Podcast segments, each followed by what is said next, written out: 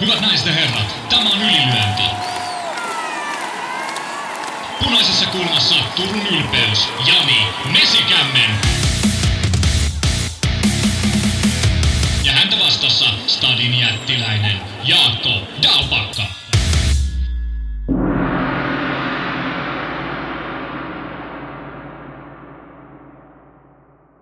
Tervetuloa kuuntelemaan Ylilyönti-podcastia.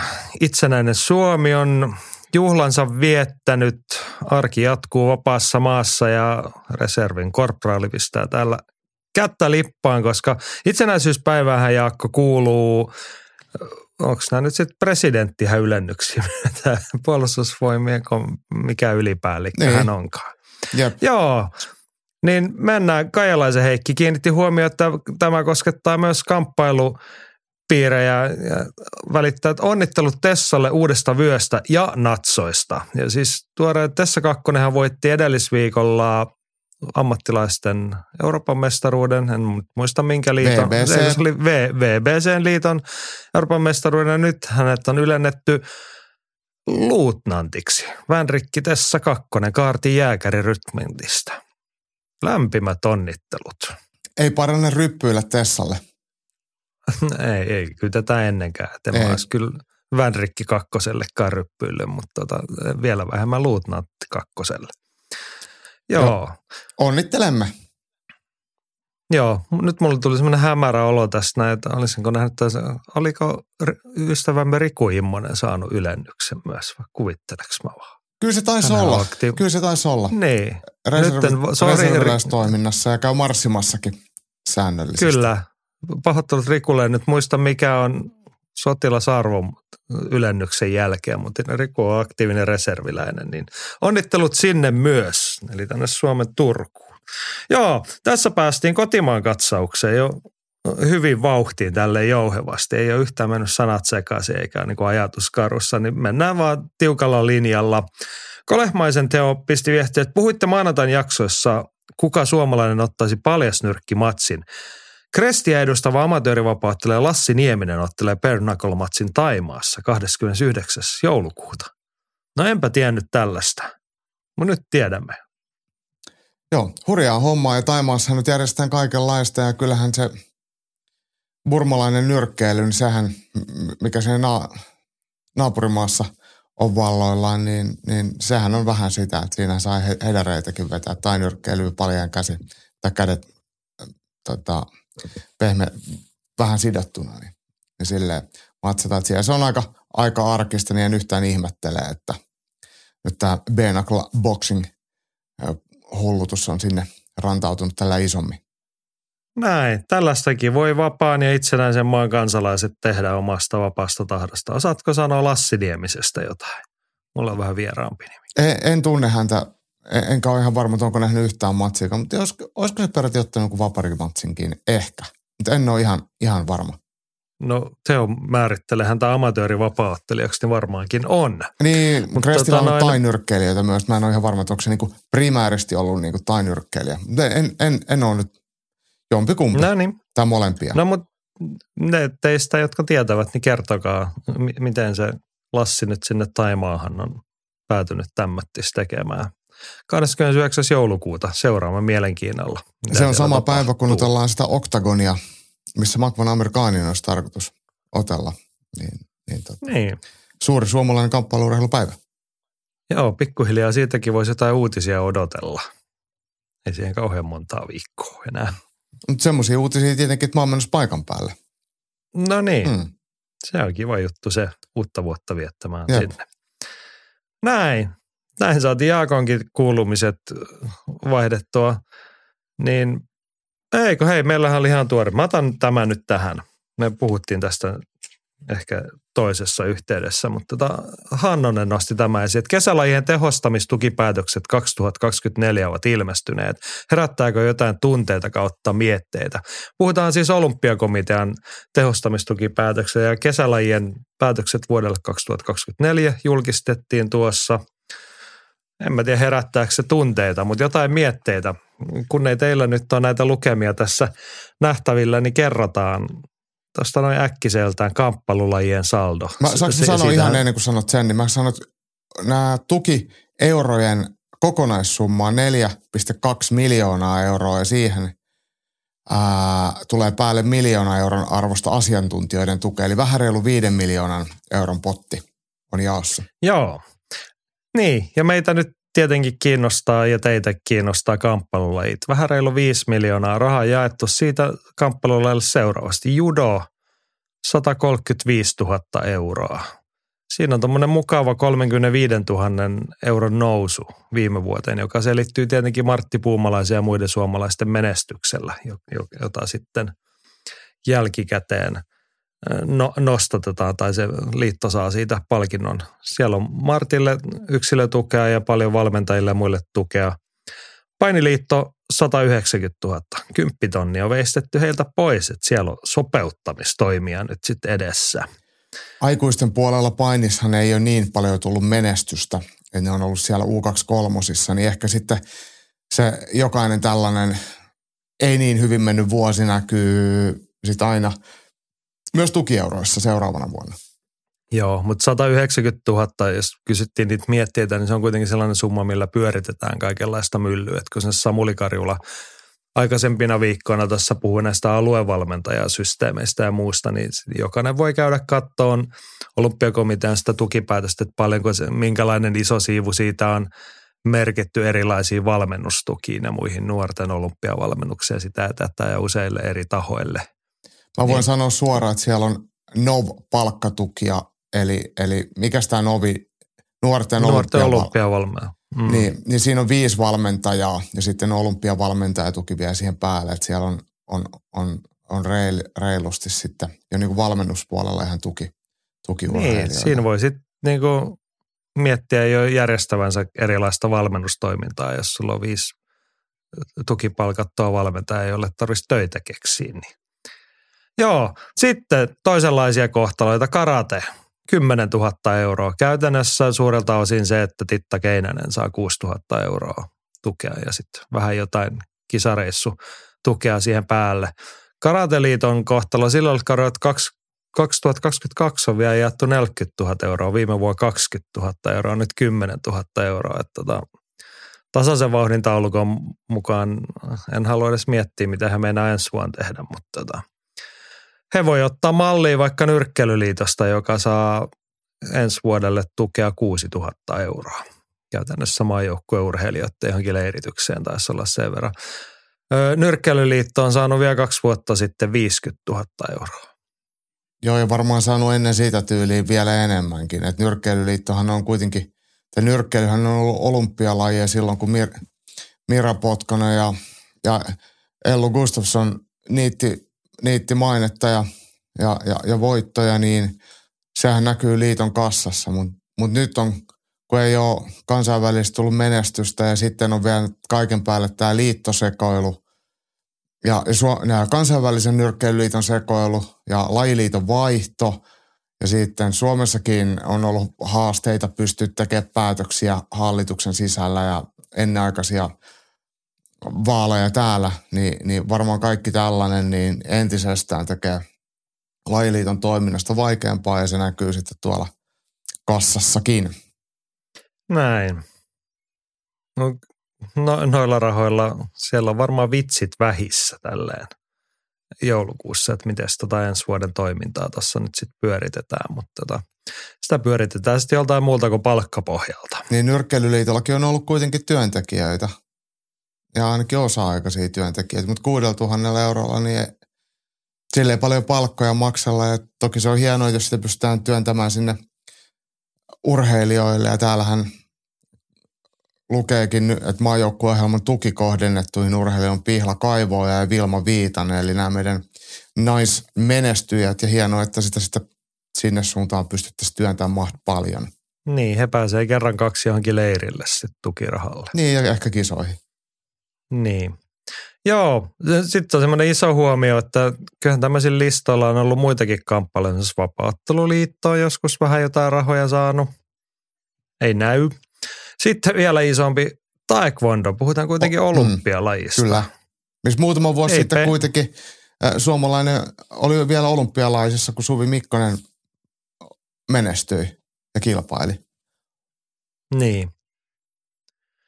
Joo, mutta ei, ei siis pennin lattia ja sitten tuossa noin osasin nyt niinku tämän jälkeen yhdistellä pisteitä A ja B ja 1 plus 1 on kolme ja tämän tyyppisiä asioita, niin kaikessa hiljaisuudessa Taekwondon olympiavalmennuskeskus Suomen Turussa on ymmärtääkseni lakkautettu. Mm. Näin niin kuin joulukuussa tai tämän vuoden loppu, miten se nyt mahtaa sitten olla. Mutta ei ole turhan kerrottu mistään tämmöistä asiasta, missä on siis liiton sivuilla ja vielä ihan omat sivut, että meillä on tämmöinen valmennuskeskus Turussa ja siellä tehdään sitä ja tätä, mutta sitä ei kaiketi sitä toimintaa enää ole. Ei ainakaan Sehän... sillä, että kukaan saa siitä palkkaa, että varmaan jotain reenejä niin. sielläkin vedetään sitten, jos se jonkun seuran tiloissa toimii, mutta, mutta ei se nyt ainakaan hyvällä näitä taekwondo kannalta. Niin. Joo, ei toki kukaan eikä mikään ei estä niitä vastaavia leirityksiä järjestämästä, eikä kukaan eikä mikään estä tota, urheilijoita tulemasta samaan paikkaan valmentautumaan, mutta nyt siellä ei ole palkattu olympiavalmentaja, kuten Taekwondo-liitolla on kymmenisen vuotta ollut. Eikä rahoitusta tämmöiseen toimintaan, niin mm. Mutta joo, kuten sanottu, niin Hei, kokonaispotti mä... vähän reilu 5 miljoonaa, niin tällainen. Se on kamppailulajien asema Suomessa, suomalaisessa urheilujärjestelmässä. Et ihan vertailuvuoksi rullalautailulla näytti 30 000 euroa menevä. Ja mikä se, oliko se softballin sieltä bongasit? Oliko joo, se softball on 40 tonnia, joo. Mä en tiennyt, mikä se laji on.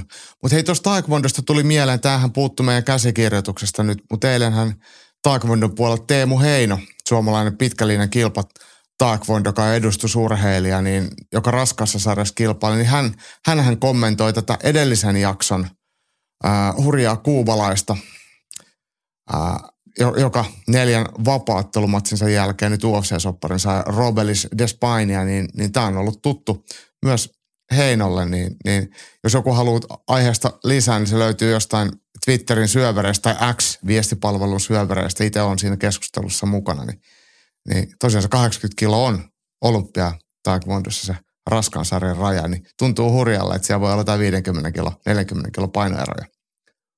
Niin, tai siis plus 80 niin. kiloa se niin. painoluokka. Kyllä, kyllä. Joo. Tällaista se on.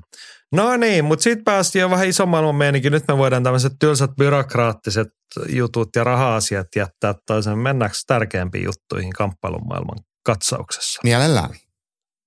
Joo. Samuli kysyi, että odottaako Chandler Conor-matsia Conorin poton, potentiaalisen presidenttikauden yli? Joo, siis Conor McGregorhan on tässä niin kuin ilmeisesti suunnitteilla, että hän lähtisi Irlannin presidentiksi nyt sitten seuraavaksi. Ymmärrän, Täks? ymmärrän.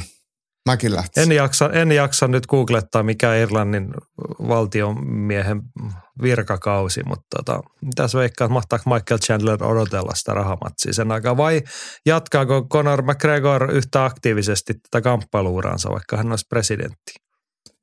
Ainakin suu käy, on hän presidentti tai ei. Ja ehkä se olisi siellä Putinin kanssa halailemassa ja tuossahan näkyy jotain sparrimatskuukin, se tyrmäsi jonkun treenikaverinsa herrasmiesmäisesti. Niin, niin, niin. Kyllä Conor varmaan viihtyy ja mielellään on, on otsikoissa, on se rooli mikä tahansa. Niin, ei ole muuten pienintäkään epäilystä siitä, etteikö Irlannin kansa saattaisi äänestää Conor McGregoria presidentikseen. Tämähän on demokratian, on tota, näin se toimii. Että sitä saadaan mitä tilataan. Että Joo, siis demokratia upeampia niin kuin totuuksia on se, että kansa saa aina sellaiset edustajat, jotka se ansaitsee. Niin kuin mm. me täällä Suomessakin nyt huomaamme tai olemme huomanneet vuodesta toiseen, niin tämmötti se menee. En ehkä välitä sen enempää nyt ajatella, miltä Irlannin tulevaisuus näyttää tuossa johdossa, mutta tota, Ehkä ehtisikö Conor ottaa tuon Chandlerin vastaan tuon matsin sitä ennen? Voisiko sen hoitaa, kun nyt muuten niin pikkasen harmittaa sitten Michael Chandlerin puolesta. No. Että voisi vaikka seuraansa lopettaa sitten, jos saisi sen yhden tilipäivän siihen.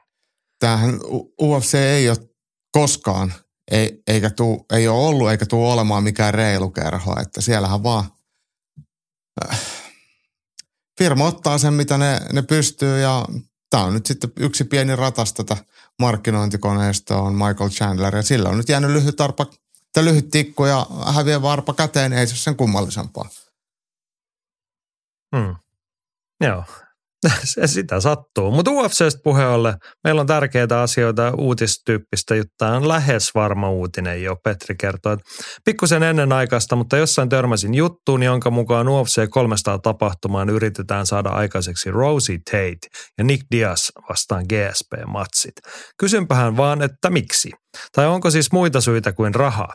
Tuossa listassa on yksi nimi, joka edes paperilla voisi nykystandardien mukaan pärjätä UFCssä. Saatte itse päätellä kuka, mutta annan vinkin, ettei ole Nick ja on rumempi kuin Rousey tai Tate. Nyt toi viimeinen nyt niin kuin sotkitaan, kun mä olisin, kun Misha Tate kuitenkin menestyy UFC-tasolla. Just Kyllä. otti vakuuttava voito. Joo. No. Tämä Tällaisia ehkä... spekulaatioita, tosiaan kaikenlaista nimeä on niin kuin välillä. Se on Brock Lesnar ja ei ole sentään Kimbo Slicea herätetty henkiin tuotu mistään, mutta tota noin. Mitä sanot? Rosie vastaan Tate ja Diaz vastaan GSP. Ei yllättäisi yhtään. Ei, ei, ei niin kuin millään tavalla. Ja, ja mun mielestä Petrihän itse tuossa sanoo, että onko muita syitä kuin raha, niin ei. Tarviiko niitä muita syitä niin, olla? Niin, että et, äh, on kyseessä sitten pörssiyritys tai yksityinen yritys, niin tarkoitus on kääriä sitä fyrkkaa. Niin, niin, niin toi, on, toi on se ainoa syy. Ja jos, jos tuolla sitä saadaan, niin, niin miksi ei? Miksi ei? Halutaanko me sitä katsoa, sinä ja minä ja Petri ja ylilyöntiperhe, niin ei välttämättä, mutta me olemme vähemmistä siinä mielessä. Niin. Tuossa muuten, jos joku nyt täällä kotimaassa vaikka tämmöistä price fighting-tyyppistä organisaatio haluaisi pyörittää tai, niin kuin, tai haluaa noita aiempia brändätä uudestaan, niin tuossa tuli Jaakolta ihan valmis mainoslause, että musta se olisi ihan virkistävää, kun joku promottori tulisi sanoa, että tarkoitus on kääriä fyrkkaa. Mm. Sitten sen mukaan toimitaan. Jep. Ehkä, ehkä se ongelma onkin siinä, että miksi meidän touhu on näin pientä, mutta jengi ei ole tajunnut tota, että niin homma tarkoitus on kääriä fyrkkaa eikä järjestää mitään niinku uskottavia kamppailuiltoja. Joo, se on sitten niinku Toki se voi olla niinku se, tai jotain muuta. Ei, mutta siis niinku, voihan se olla sivutuotteena semmoinen hyvä kamppailuilta siinä, mutta niinku, mikä se homman niinku ydin on. Onko se no, jäänyt hämärä? Miettikää on se, on se varmasti. Tahoilla. On se varmasti. No niin. Petrillä oli toinenkin tärkeä, tämä on ihan aito uutinen. Sarjassamme nyrkkeilymaailmassa kaikki hyvin. Uusin juonenkäänne onkin sitten sellainen, että Amanda Serrano luopui VBC-liiton vyöstään, koska VBC kieltäytyy sanktioimasta naisille kolmen minuutin eriä. Arvostan neiti Serranon toimintaa tässä suuresti ja lisättäköön siis vielä se, että VBC tekee tässäkin jälleen kerran itsestään pellen, mutta kyseiselle liitolle tämä on ihan arkipäiväistä hommaa. Niin, Amanda Serrano, hänhän oli siis... Kaikkien liittojen. Olisi, ka- kaikkien liittojen ja nyt kaikkien liittojen paitsi VBCn mestari. Kyllä. Saas nähdä, miten nuo muut liitot. Jokuhan, jokuhan sitten on kuitenkin jo suostunut sanktioimaan. No, Eikö kaikki muut. Jotta... Äh, joo, niin. hänhän äh, teki siinä mielessä historiaa, että hän otteli 12-3 minuutin erää, eikä sitä ole pitkä aika, koska se on ollut 27. lokakuuta ja otti Danila Ramosia vastaan puolusti titteliään ja, ja voitti kaikki 12 erää ja jäi henkiin, vaikka olikin nainen. Joo. Se on kyllä hienosti. VBC on jotenkin sellainen organisaatio, joka toistuvasti onnistuu kliseen mukaisesti seisomaan historian väärällä puolella. niin kuin puhutaan niin kuin tämmöinen kliseinen vertauskuva mm. muista asioista, niin – toi ei ehkä näytä muutaman tai kymmenen vuodenkaan päästä enää hyvältä. Ai te olitte ne jätkät, ketkä ei niin halunnut. Musta tuntuu nyttenkin, tänä, tänä herran aikana, jolloin, jolloin tämmöiset tasa-arvokysymykset on koko ajan ihmisten huulilla. Monesti ihan syystäkin. Tässä on hyvä esimerkki, miten tähän ei ole kukaan puuttunut. Mutta nyrkkeilymaailma on niin sovinistinen ja naisia sortava, että et se ei ole varmaan pelkästään se VBC – liitto, joka ajattelee, että, että no naisilla ei ole mitään asiaa kehään muuta kuin heiluttelemaan niitä ää, eräkylttejä bikineissä. Että se, on, se on ainoa, mihin niitä tarvitaan. Ja mielellään pidetään 10-2 minuutin erää, että niistä päästään nopeammin eroon. Mutta silti hekin on ymmärtänyt, että homman tarkoitus on kääriä fyrkkaa, koska he on kuitenkin antanut Amanda Serranollekin sellaisen mestaruusvyön, koska siitä on saatu laskutettua rahaa jostain. Joo, ja tässä, tässä mä oikeastaan, tämä mun marinani oli, oli menossa siihen, että Eddie Hearn, joka Katie Taylorista teki supertähden ja on, on naisnyrkkeilyn kannalta ollut erittäin merkittävässä roolissa, niin kuin myös tietenkin sitten Jake Paul Amanda Serranon taustoilla, niin jos Eddie Hearn ottaisi tässä kantaa. Ja, ja hänellähän näitä on isoja, siis äh, suosittuja naisnyrkkeilijöitä tallissaan ja mahdollisuus järjestää just sellaisia otteluita kuin haluaa, niin jos hän ottaisi tähän Amanda Serranon puolen ja lähtisi ajamaan sitä, niin se varmaan olisi iso, iso tekijä sitten. Joo, tällaista, mutta tota, mielenkiintoista seurattavaa mille puolen historiaa kukakin tässä kääntyy lähiaikoina. No on toi nyt hiukan kiinnostavaa nähdä, että miten v, reagoiko VBC mitenkään, vai antaako ne sitten vain jollekin huomattavasti serraanoa vaatimattomammalle nyrkkeilijälle sitten sen vyön. Ja ottaa rahaa. En, en, Niinhän se menee. Niin. Tarkoitus on kääriä fyrkkaa. Muistakaa se. Ylilyönti ja viikon taistelu. No niin, kamppailumaailman katsauksesta päästään viikon taisteluiden pariin. Naisten nyrkkeilyssä tuossa jo puhuttiin, niin se sen pariin, että oikeastaan meillähän piti olla tässä viikon taisteluna merkittävä nais, naisten ammattinyrkkeilyn koitos. Tämän viikonlopun suurtapahtuma ammattinyrkkeilymaailmassa käydään San Franciscossa ja siellähän yhdessä ottelussa pelissä IBFn naisten bantamweight maailmanmestaruus, eli kääpiösarja suomeksi, painoluokka 118 paunaa, vähän eri kova paattelus. No, nyt Jaakko Peri harmillisesti kävi niin, että The Battle of the Boobs peruuntui. Ibeni Bridges vasta Avril Matthew, heidän piti nyrkkeellä, mutta Matthew loukkaantui tuossa just viime tinkaan. Mutta onneksemme Ibeni Bridges, The Blonde Bomber, hän ottelee Mio Yoshidaa vastaan. Niin, Ebony Bridgesillä kuitenkin on, on kannattajansa ja värikäs hahmo kaikella tavalla ja sinällään suon hänelle kyllä ka, sekä arvostusta että, että, että tota, äh, mahdollisuuden esiintyä, mutta kyllä toi Battle of the Boobs nimenä niin, niin ei ehkä tämmöisen otteluillan, missä kuitenkin otellaan useammasta mestaruusvyöstä, niin ehkä siihen – niin hyvin sovi, mutta, mutta tota, siellä on varmaan joku markkinointi vastaava miettinyt, että hei, että, että on, tällä me myydään lisää lippuja ja tällä me myydään lisää mm. ää, mainoksia. Että. Mutta maailmanmestaruusottelu, mm. mikä siinä. Ja todetaan nyt sen verran, että niinku, vaikka tämä niinku jotenkin halventavat kuulostaa, niin Benny Bridges ei todellakaan itse väistä tämmöisiä stereotypioita eikä tällaista markkinointia. Että hän on kyllä täysin rinnoin niin sanotusti mukana näissä meiningeissä, koska tarkoitus on kääriä fyrkkaa, niin kuin tässä nyt on saatu vakiinnitettua tämä uusi maksiimi. Joo, mutta hänen löytyy vastustajaksi Mio Yoshida, joka en tiedä hänestä mitään muuta kuin hänen merkittävimpiä erittäin että hän on shootboxingia otellut Michuki Inoue vastaan, joka on siis UFCssäkin käynyt. Joo. Nyt hän nyrkkeilee sitten tuolla IBF maailmanmestaruudesta. Mikä siinä? Mikäs siinä? No mutta hei, olihan meillä nyt toinenkin syy ottaa tämä nyrkkeily tähän loppuviikon agendan kärkeen. Tuolla on tämmöinen ihan kohtuullinen miesten ottelu sitten kuitenkin saatu tuohon noin. Ja VBC-liiton vyö sielläkin. Joo, ystävämme VBC-liitossa. Mehän tykätään kuitenkin heistä. Niin tota, hyvä meininki. He on saanut MM-ottelun järjestettyä ja super lightweight, eli ylempi kevyt sarja, eikö vaan, 140 paunaa. Näin se taitaa aika, olla. Tässähän tämmöiset ihan mielenkiintoista. Annetaanko tota meidän nyrkkeilyasiantuntijan kertoa? Ne tietää Henkka enemmän kuin aika... me. Joo, ja Henkka oli kauniisti tämän sanailun, niin antaa hänen kertoa.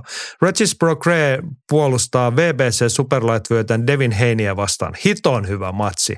Procreen uran ainut tappio tuli upeassa VBS-turnauksessa sen voittaneelle Josh Taylorille enemmistö tappiolla, siis pistetappiolla. Puolusti vyötään viimeksi kesällä Dan- Danielito Chorillaa vastaan ja voitti niukasti hajaanin, jonka lisäksi matsi oli tylsä ja esitys huono. Heini puolestaan nousee nyt painoissa ylös ja entisenä kiistattomana vuonna kevyen sarjan mestarina pääsee suoraan titteliotteluun. Monen mielestä hän hävisi Lomachenkolle, mutta tässä sitä ollaan. Heini on ehdottoman hyvä pistenyrkkelijä, kun taas Brock Raylla on kunnon uni, kunnolla unihiekkaa ja on myös vasuri. Mielenkiintoista nähdä, pystyykö Heini pitämään tuulimyllyn lailla ottelevan Brock Rayn aisoissa. Tällainen matsi. Devin Heini vastaa Regis Brock Ray. Heini 30-0, Brock Ray 10 vuotta vanhempi, saman verran matseja 29-1. Ja tosiaan ainoa tappio Josh Taylorille ja se on semmoinen matsi, joka on jopa minulla jäänyt mieleen. World Boxin Super Seriesin finaalissa silloin, niin se on semmoinen, oli sen vuoden matseja ja silloin ei jostain puhuttu sitten niin kuin useampi vuosi kyllä sen jälkeen niin kuin hyvällä muisteltu. Tämä World Boxing Super Series toivoisin, että ei tekisi comebackin. Aktiivisesti he edelleen käyttää sometiliään ja sieltä päivittelee hyviä klippejä ja jotain nyrkkeiluutisiakin jakaa, mutta voisi järjestää taas jonkun tuommoisen parinkin painoluokan turnauksen. Se on, ne on, on ollut kyllä tosi hienoja ja, ja kyllähän se on tehnyt, teki Josh Taylor, Regis Progressillekin eh, ihmeitä ja toi, toi ison yleisön eteen. Mm, Tämä on ihan hyvä matsi, mutta jotenkin silti vähän lattee. Et, et, Devin niin. Heini ei hyvänä nyrkkeilijänä kuitenkaan jotenkaan sytytä mua. Hän on nuori, nopea, tosi taitava, nykyaikainen, ää, niin hyvässä kuin pahassa, että hänellä on hienot vaatteet ja, ja, ja hienoja autoja ja paskat läpät, niin, niin myös tuo kehän ulkopuolinen olemus on kunnossa jonkun mielestä ja mun mielestä se on ihan skeidaa. Ja sitten Progress ei sitten taas – ehkä tyylillisesti ole niin omaan makuun, niin vähän epätarkka huiskia.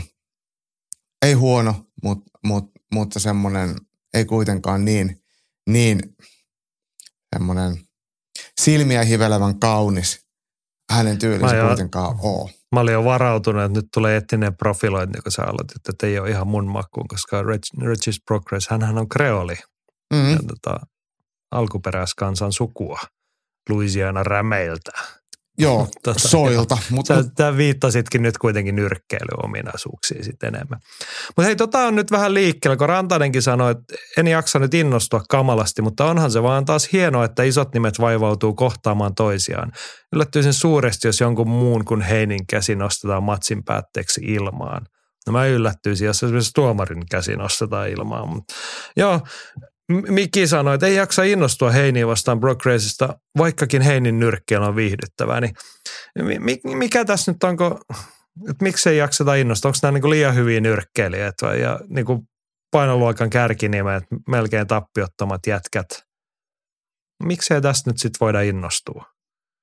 Mä luulen, että Devin Heinin tyyli on semmoinen, va- vaikka se on vo- vahvasti voitokas, niin se on tylsä ja aseista riisuva. Ja kukaan ei oikein usko, että progressilla olisi semmoista riittävää ruutia ja räjähtävyyttä päästä haastamaan heini. Tässä, tässä, tässä haisee semmoinen strategisen, konservatiivisen, tarkka, 12-eräinen UD-tuomio. Ni, niin, ja sitten kun lässytetään kuitenkin ää, kehän ulkopuolella kaikkea. Ja sitten kehässä ei, ei, ei todennäköisesti tulla näkemään ihan sellaista, niin, niin, niin, niin. Ehkä se, se tätä laimentaa. Mutta kumpikaan ottelijoista ei missään tapauksessa ole huono, eikä ole väärässä paikassa, ansaitsevat täysin tämän valokeilan sekä urheilullisesti että, että, että sitten myöskin hahmoina, mutta mut jotenkin mä, mulla on myös vähän sama inflaatio, että mä varmaan odotan enemmän sitä, että Tommy Fury tulisi ja Jake Paul ja Logan Paul jostain ja räjäyttäisi pankki. Joo, tähän ollaan tultu. Mm. Tähän me oikeasti ollaan tultu. Tämä tuntuu pahalle. niin. Joo. No mua ei kiinnosta tämä sen enempää kuin nämä Paulin veljekset. Sitten samassa siis, tässähän kaksi niinku kiinnostavaa nyrkkiä, niinku kiistatta taitavaa. Hienoja matseja ottanutta nyrkkeliä, mutta sitten kun niitä on tarpeeksi kauan tuossa päästetty ääneen ennen tätä matsia, niin on ollut melko raskas toi meininki. Siis... Eikä pelkästään pojilla itsellään, vaan että nyt siellä on iskät ja coachit tappelee ja huutaa sitä ja tätä ja you don't know shit. Ja kun toinen on, mä oon katujen mies ja me opetetaan sulle tyyppisen. Ja, Joo. ja tota, sitten niin toisen osapuolen suurin argumentti on se, että että sä oot käynyt yksityiskoulu, että sä et tiedä elämästä mitään tyyppisesti. Niin tota. Joo. Joo, mutta tässä on nyt siis katujen, katujen poika Regis Progre, jonka tarinan suurin kiinnostuspiste on vissi se, että hän menetti kotinsa ja elämänsä hurrikaani Katriinassa silloin joskus vuosia sitten. Ja sen jälkeen muuttanut sitten Texasiin ja sitten Devin Heini on tosiaan tämmöinen jollain tapaa hyvän perheen poika. Devin mm. Heinissä on muutenkin mielenkiintoista, hän on, hän on siis 24-vuotias, 30 voittoa nyt jo ja on hyvin nuoresta pitäen niin kuin tähdätty nyrkkeilijän uralle. Ja ennen kaikkea hän on jo niin kuin alaikäisenä tuonne teimme mihinkä olympialaisiin olla menossa. Nyt jätetty se polku kesken, vaikka amatööriura sujuu ihan hienosti ja sitten ruvettu tähtäämään jo hyvin nuorella iällä ammattilaiseksi. Mä en nyt Joo. muista, mikä se oli se tarina sen amatööriuran ää, niin kuin varhaisen päättymisen takia. Että et oliko siinä joku, joku että et joku oli parempi tai jotain liittosotkuja tai tämmöisiä. Mä en kuollaksenikaan muista, mutta jotain, No, jotain joka siinä tapauksessa, oli. mutta se, Ja että mihin se on johtanut. ammattilaiseksi. Että on niin kuin 17-vuotiaana ruvettu ammattilaisuraa tekemään, niin on se poikkeuksellinen polku. Se Mm, niin kuin- Ainakin mua niin kuin Pohjois-Amerikassa. Niin, niin, mutta kyllä tai mua, siis Jenkeissä. Kyllä he, Meksikossa, missä hän on uransa aloittanut, niin on saanut tonikäisenä jo nyrkkeillä ammattilaisen, niin kuin Kanelokin. Mm. Niin, niin siellä se on normaalimpaa. kiinnostavaa, kunhan jätkät pitäisi suunsa kiinni. Mm. Mm. Mutta nyt on sitten niinku hyvä uutinen tässä kohtaa joulukuuta. Että puheiden al- aika alkaa olla ohi, että kuuntelette vaan tiukasti ylilöintipodcastia viikonloppuun asti, vältätte kaikki pressejä, niin lauantaina on sitten tekojen aika. Mikäslaista matsi? Tuossa vähän nyt päästä, onko niinku, onko se, jos puhut inflaatiosta tai se, että ei innosta, niin liittyykö se nyt sitten tähän asetelmaan, että Devin Heini nuoresta iästään huolimatta hyvin kypsä, teknisesti tosi taitava, varma ottelija, joka Joo. Voittaa varmaotteisuudella. Ja sitten taas Regis Progress, joka vaikka hän on nyt se ylemmän painoluokan mestari tässä, niin että hän ei ole riittävän hyvä tai riittävän iso läpäistäkseen sitä kuorta. Joo, kyllä mä luulen, että tämä on, tää on just se, mikä sitä latistaa, että on vaikea nähdä, että, että Progress tämän ottelun, että hänellä olisi siihen joku semmoinen selkeä ää, voiton kaava. Että hänellä ei ole niin, ihan semmoista yhden lyönnin tyrmäysvoimaa ja hei, niin on tosi vaikea osua. Niin, niin ulottuvampi, nopeampi, konservatiivinen, matalan riskin ottelija Devin Heini, niin todennäköisesti vähän kurittomasti rynnivän vasenkätisen, lyhytkätisen Regis Progressin pystyy pitämään aisoissa ja ottaa sieltä semmoisen äh, varman, mutta tylsähkön pistevoiton. Ja se ei meille kelpaa. Ei, kun siis just bleed. Niin. Merkitään aikakirjoihin tämä joulukuu 2023 on tultu siihen, että meillä ei enää kelpaa semmoinen hyvä urheiluesitys, vaan niin kuin me vaadimme, niin kuin me ollaan asiakkaita, me vaadimme verta. joo, joo, verta, Niin. kyllä. Verta ja suolenpätkiä. Joo, ei kai siinä sitten mitään. Mm. Pat tulee. Niin, paat tulee. Mm, Joo, siis hankala silleen, kun siis Procrain tyylihän on, tavallaan hän on ihan, no siis mä, kyllä mä tykkään Heinin tapaisista nyrkkeilijästä, ja ne ehkä niin kuin maailman kiinnostavimpia aina, kun ne ei myllytetä ihan hulluna. Mutta tota, tyylikästä. Sitten toisaalta Procrain, niin onhan hän nyt aktiivinen, aggressiivinen ottelija, ja sitten sillä on vähän semmoinen omalaatuinen tyyli. Mm. No tässä niinku aineksia olisi vaikka mihin, mutta mihin se sitten niinku liittyy? Onko se Heini niin paljon vaan parempaa onko Procre, hän on kymmenen vuotta vanhempi. Ei me, mi- minkälaista kokemusetua tässä nyt enää ole kyllä, mutta tota, miksei se nyt sitten vaan riitä? Tai, ei, Anna, mä kysyn toisinpäin. Mikä olisi se keino tai tapa, millä hän voi, niinku, mä haluan aina nähdä niitä väyliä, että miten tämä voisi nyt kääntyä sitten siihen suuntaan, että Procre vaikka säilyttää sen mestaruutensa. Hänhän on se mestari siis tässä otteluparissa. hänen pitäisi pitkiä aikoja pystyä siinä lähellä raastaa semmoista meksikolaistyylistä nyrkkeilyä ja, ja väsyttää ja, ja haastaa koko aika, tehdä ottelusta rumasti sanottuna likainen, niin kyllä mä uskoisin, että se olisi ehkä se, millä se voisi sitten hoitua. Joo.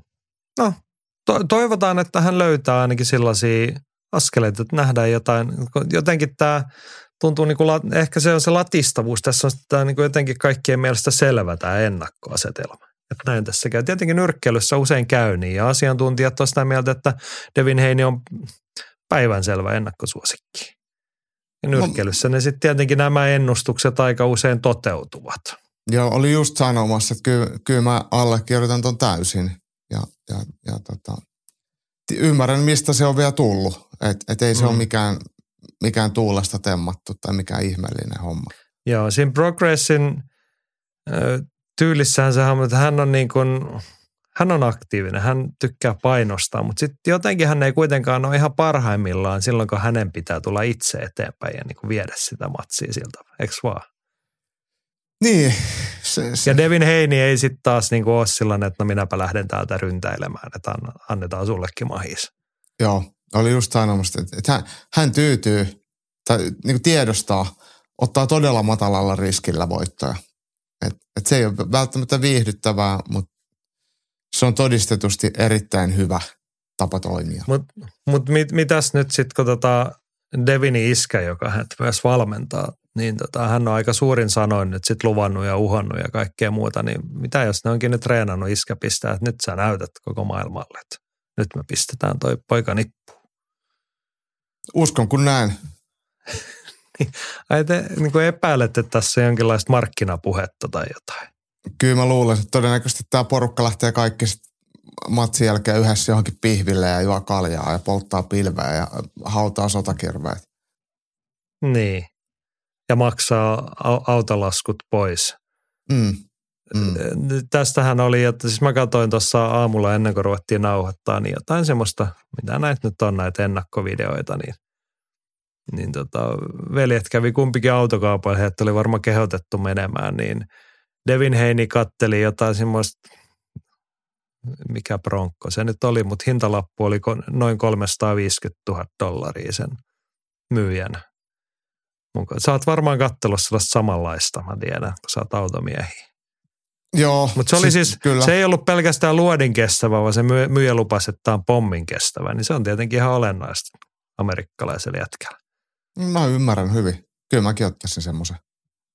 Niin, mutta siis sä oot harkinnut sitä samaa eri värissä. Joo kyllä, se, joo, kyllä se Bronkko on mun mielestä se uusi Bronkkokin on ihan siisti. Tietenkin pal- kyllä mä mieluummin ottaisin semmoisen vanhan, joka olisi laitettu hienoksi, mutta, mutta tota. Niin, mutta ne ei ole pommin kestäviä. No kyllä, niistäkin varmaan voidaan tehdä pommin kestäviä, että nykyisin kaikkea voidaan tehdä. Sitten siinä oli semmoiset omat hälytysvalot silleen, että jos tulee tiukka paikka, niin voi laittaa omat sireenit soimaan. Mm, tietenkin. Mieti. Kuin siistiä.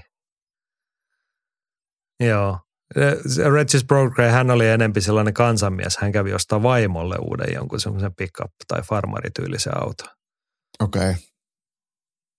Ei siinä mitään. Ei siinä mitään. Voi sitä vaimollekin auto mm. ostaa, jos haluaa. Ja fyrkkaa on. Joo, tota, ehkä me emme jaarittele tässä. Sä vähän annoit tuossa ymmärtää, että 12 erää mennään, niinkö? Kyllä mä luulen, että mennään 12 erää ja, ja ottelu on varmaan sille strategisesti ihan hienoa katsottavaa. Taitavaa nyrkkeilyä ja progresskin tekee siitä matsia, että yrittää voittaa, mutta se ei vaan ihan riitä.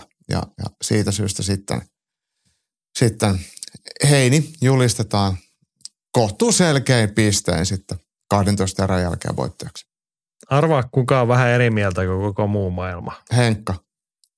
Henkka tietenkin. Lappalainen ennustaa. Uskon, että Brock tyrmää voittamattoman mestarin erässä yhdeksän, kun Heini vähän väsähtää. Oishan tämä hienoa. No. Mulla siis kyllä mä ostan ton. Pistä, pistä, sovitaanko niin, että kaikki pistää tohon nyt jotain rahapanosta kiinni? joo, joo. Ja, Voidaan ja, ja Henkka, katta, itse. Henkka sitten maksaa tappiot. Niin. Musta on ihan reilu, kun noin selvästi kuitenkin sanotaan, että näin käy, niin kyllä meidän tarvitsisi voida ylilöintiperheenä tässä kuitenkin yhdessä ollaan. Mm. niin meidän pitää voida luottaa tuohon arvioon. Ja nyt vaan päätätte, että oletteko te Jaakon linjoilla vai Henkan linjoilla. Kuopio Shamaani kertoo, että se on yhdeksäs erä ja progress, niin näin se sitten varmaan on. Niin, Jaakko alkoi nyt epäröidä itseään tässä. jo. Joo. Mutta hei viikonloppuna tuolla, yksi mielenkiintoinen pointti tässä matsissa se, että tota, Brock Ray on se mestari. Hän on se, niinku, sen tämän ottelun niinku ykkösheppa kuitenkin sen tittelinsä ansiosta. Mutta sitten tämä matsi käydään San Franciscossa, joka on sitten Devin Heinin kotikulmia. Joo. Mielenkiintoista. No, toki mielenkiintoinen lokaatio silleen, että ei niinku ehkä ihan mikään nyrkkeilyn mekka. Olisi voinut luulla, että tällainen matsi oltaisiin saatu Vegasiin tai Nykiin tai johonkin. Näistä ei koskaan tiedä sitten, että mikä se on se lipunmyynti tai missä niitä myydään lippuja. Että sam- sama, samahan se on sitten, kyllähän toi Kalifornian osavaltio niin on, on aika suosittu kuitenkin nyrkkeilytapahtumien järjestäjä.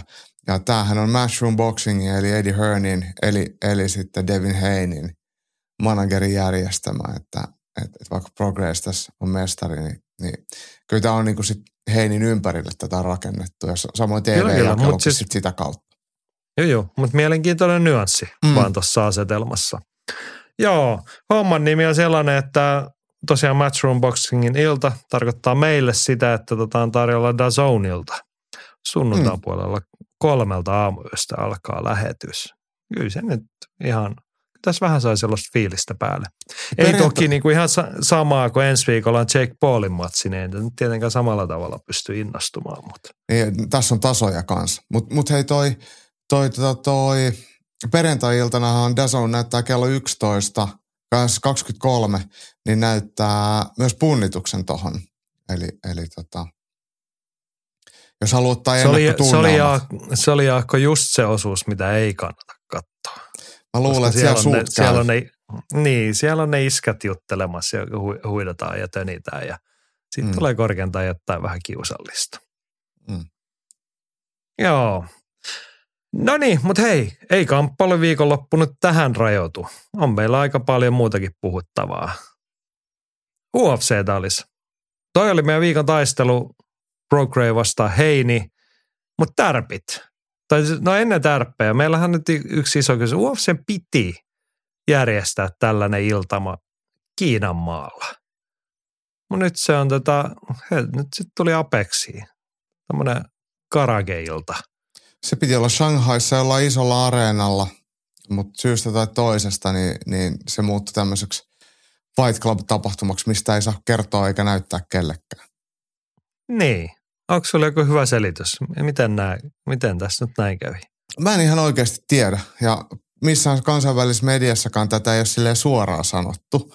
Ja tässä on sellainenkin ää, huomio ollut, että, että täällä piti olla silloin Shanghaissa niin Road to UFC-turnausta, mutta sekin on sitten ää, työnnetty eteenpäin. Eli, eli jotain, jotain on sattunut, että tuonne Kiinan maalle ei, ei päästä. Niin, niin, Joo, ja sitten ihan helppo logistinen. Sen, että siihen niin kuin sen turnauksen siirtämiseen oli sellainen, että ei niitä kaikille, kun siellä on kuitenkin aasialaisia ottelijoita, niin, niin vaan sitten on saatu viisumeita ja muuta mm, nopealla aikataululla tonne. Niin. Mutta melko erikoinen ottelukortti. Sanoisiko näin? On. Mut, mutta tota, tämä ehkä ke, niinku hyvässä tap, hyvällä tapaa kertoo kuitenkin UFCn globaaliudesta siinä, että täällä on semmoisia ottelijoita, joista me ei olla kuultukaan tai ei, ei tunnettaisi kasvoilta ja nimetkin kuulostaa vielä vähän vieraille. Aika monta aasialaista. Niin siinä mielessä mun mielestä on ihan niin tosi fine.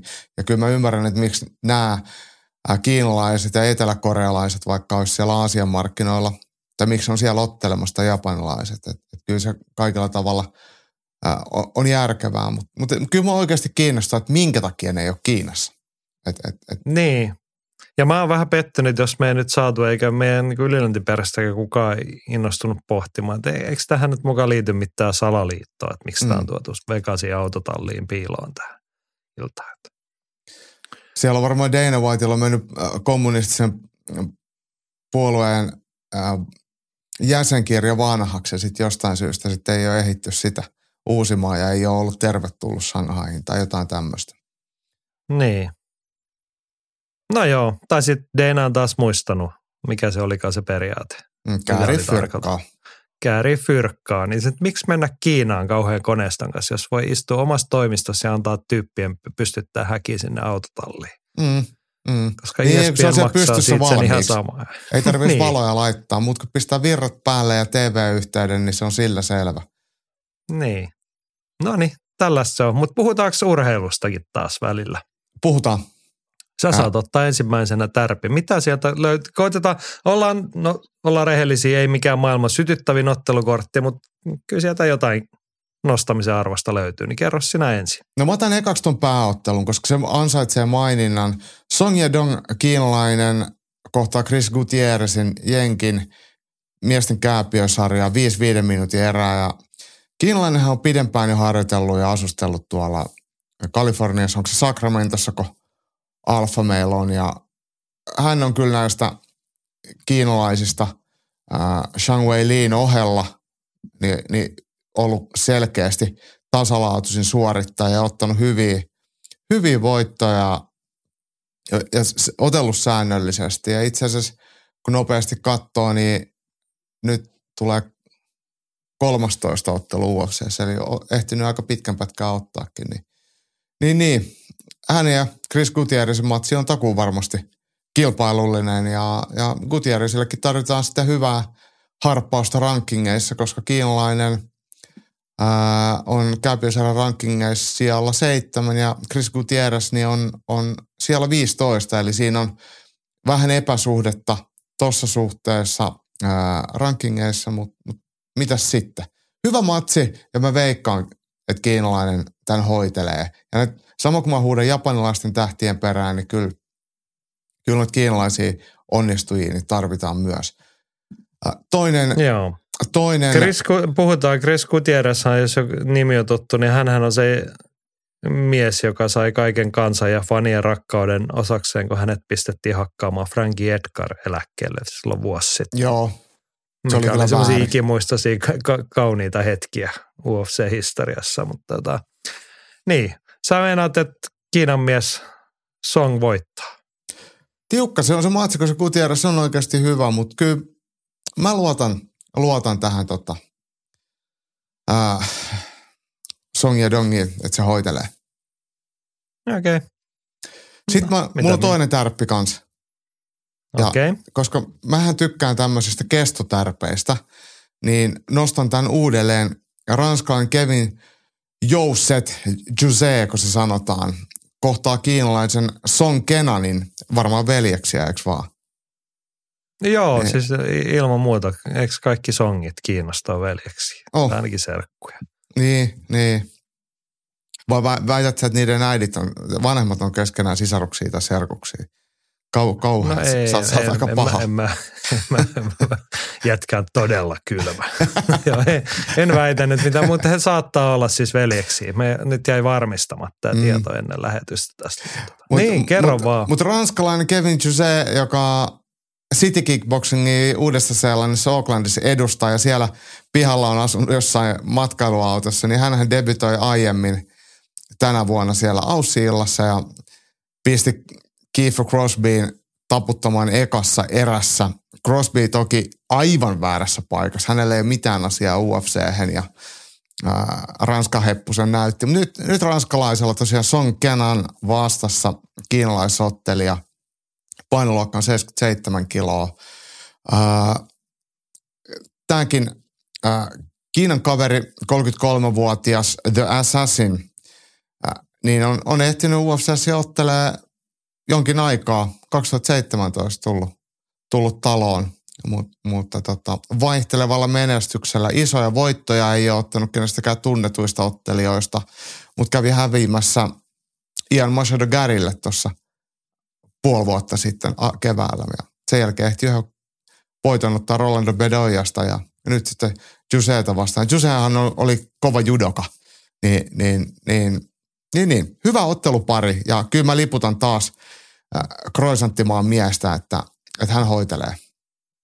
Joo, eihän mikään Penusan Denio, mutta No ei todellakaan. i- i- ihan kiinnostava nimi. Hyvä, hyvä nosto silleen, että helposti olisi ehkä tämmöisessä illassa jäänyt kyllä jengiltä huomaamatta. Mä otan hei, kestotärpit on hyvä asia. Mä otan myös nimen, jonka nostin jo hänen uopseen debyttinsä kohdalla. Ra- prassinainen Luona Santos. Hän debytoi, milloin se nyt oli sitten? Mä niin, se oli lokakuussa. Niin. Ei siitä ole pitkääkään aikaa. Silloin Bartira Rodriguezia vastaan, eikö anteeksi, anteeksi, elokuussa otti Juliana Milleriä vastaan. Joo, Kyllä. katsoin väärää riviä. Väärää riviä kupongista. Mutta joo, elokuussa debyytti. Silloin nosti hänet esille, kun hänellä oli mielenkiintoinen tausta. Nuori prassi ottelee, jolla on edelleen tilillään, ama, ei vaan ammattilaisuuden alkupuolelta kaksi voittoa Kesä Kadame Leg Americana nimellä. Ja ne oli oikein, oli pakko oikein selvittää videotodisteet, mitä toi tarkoittaa. Et, ja en mä vieläkään muista enkä osaa selittää, mitä se tarkoittaa, mutta hienoja, hienoja lopetusvoittoja.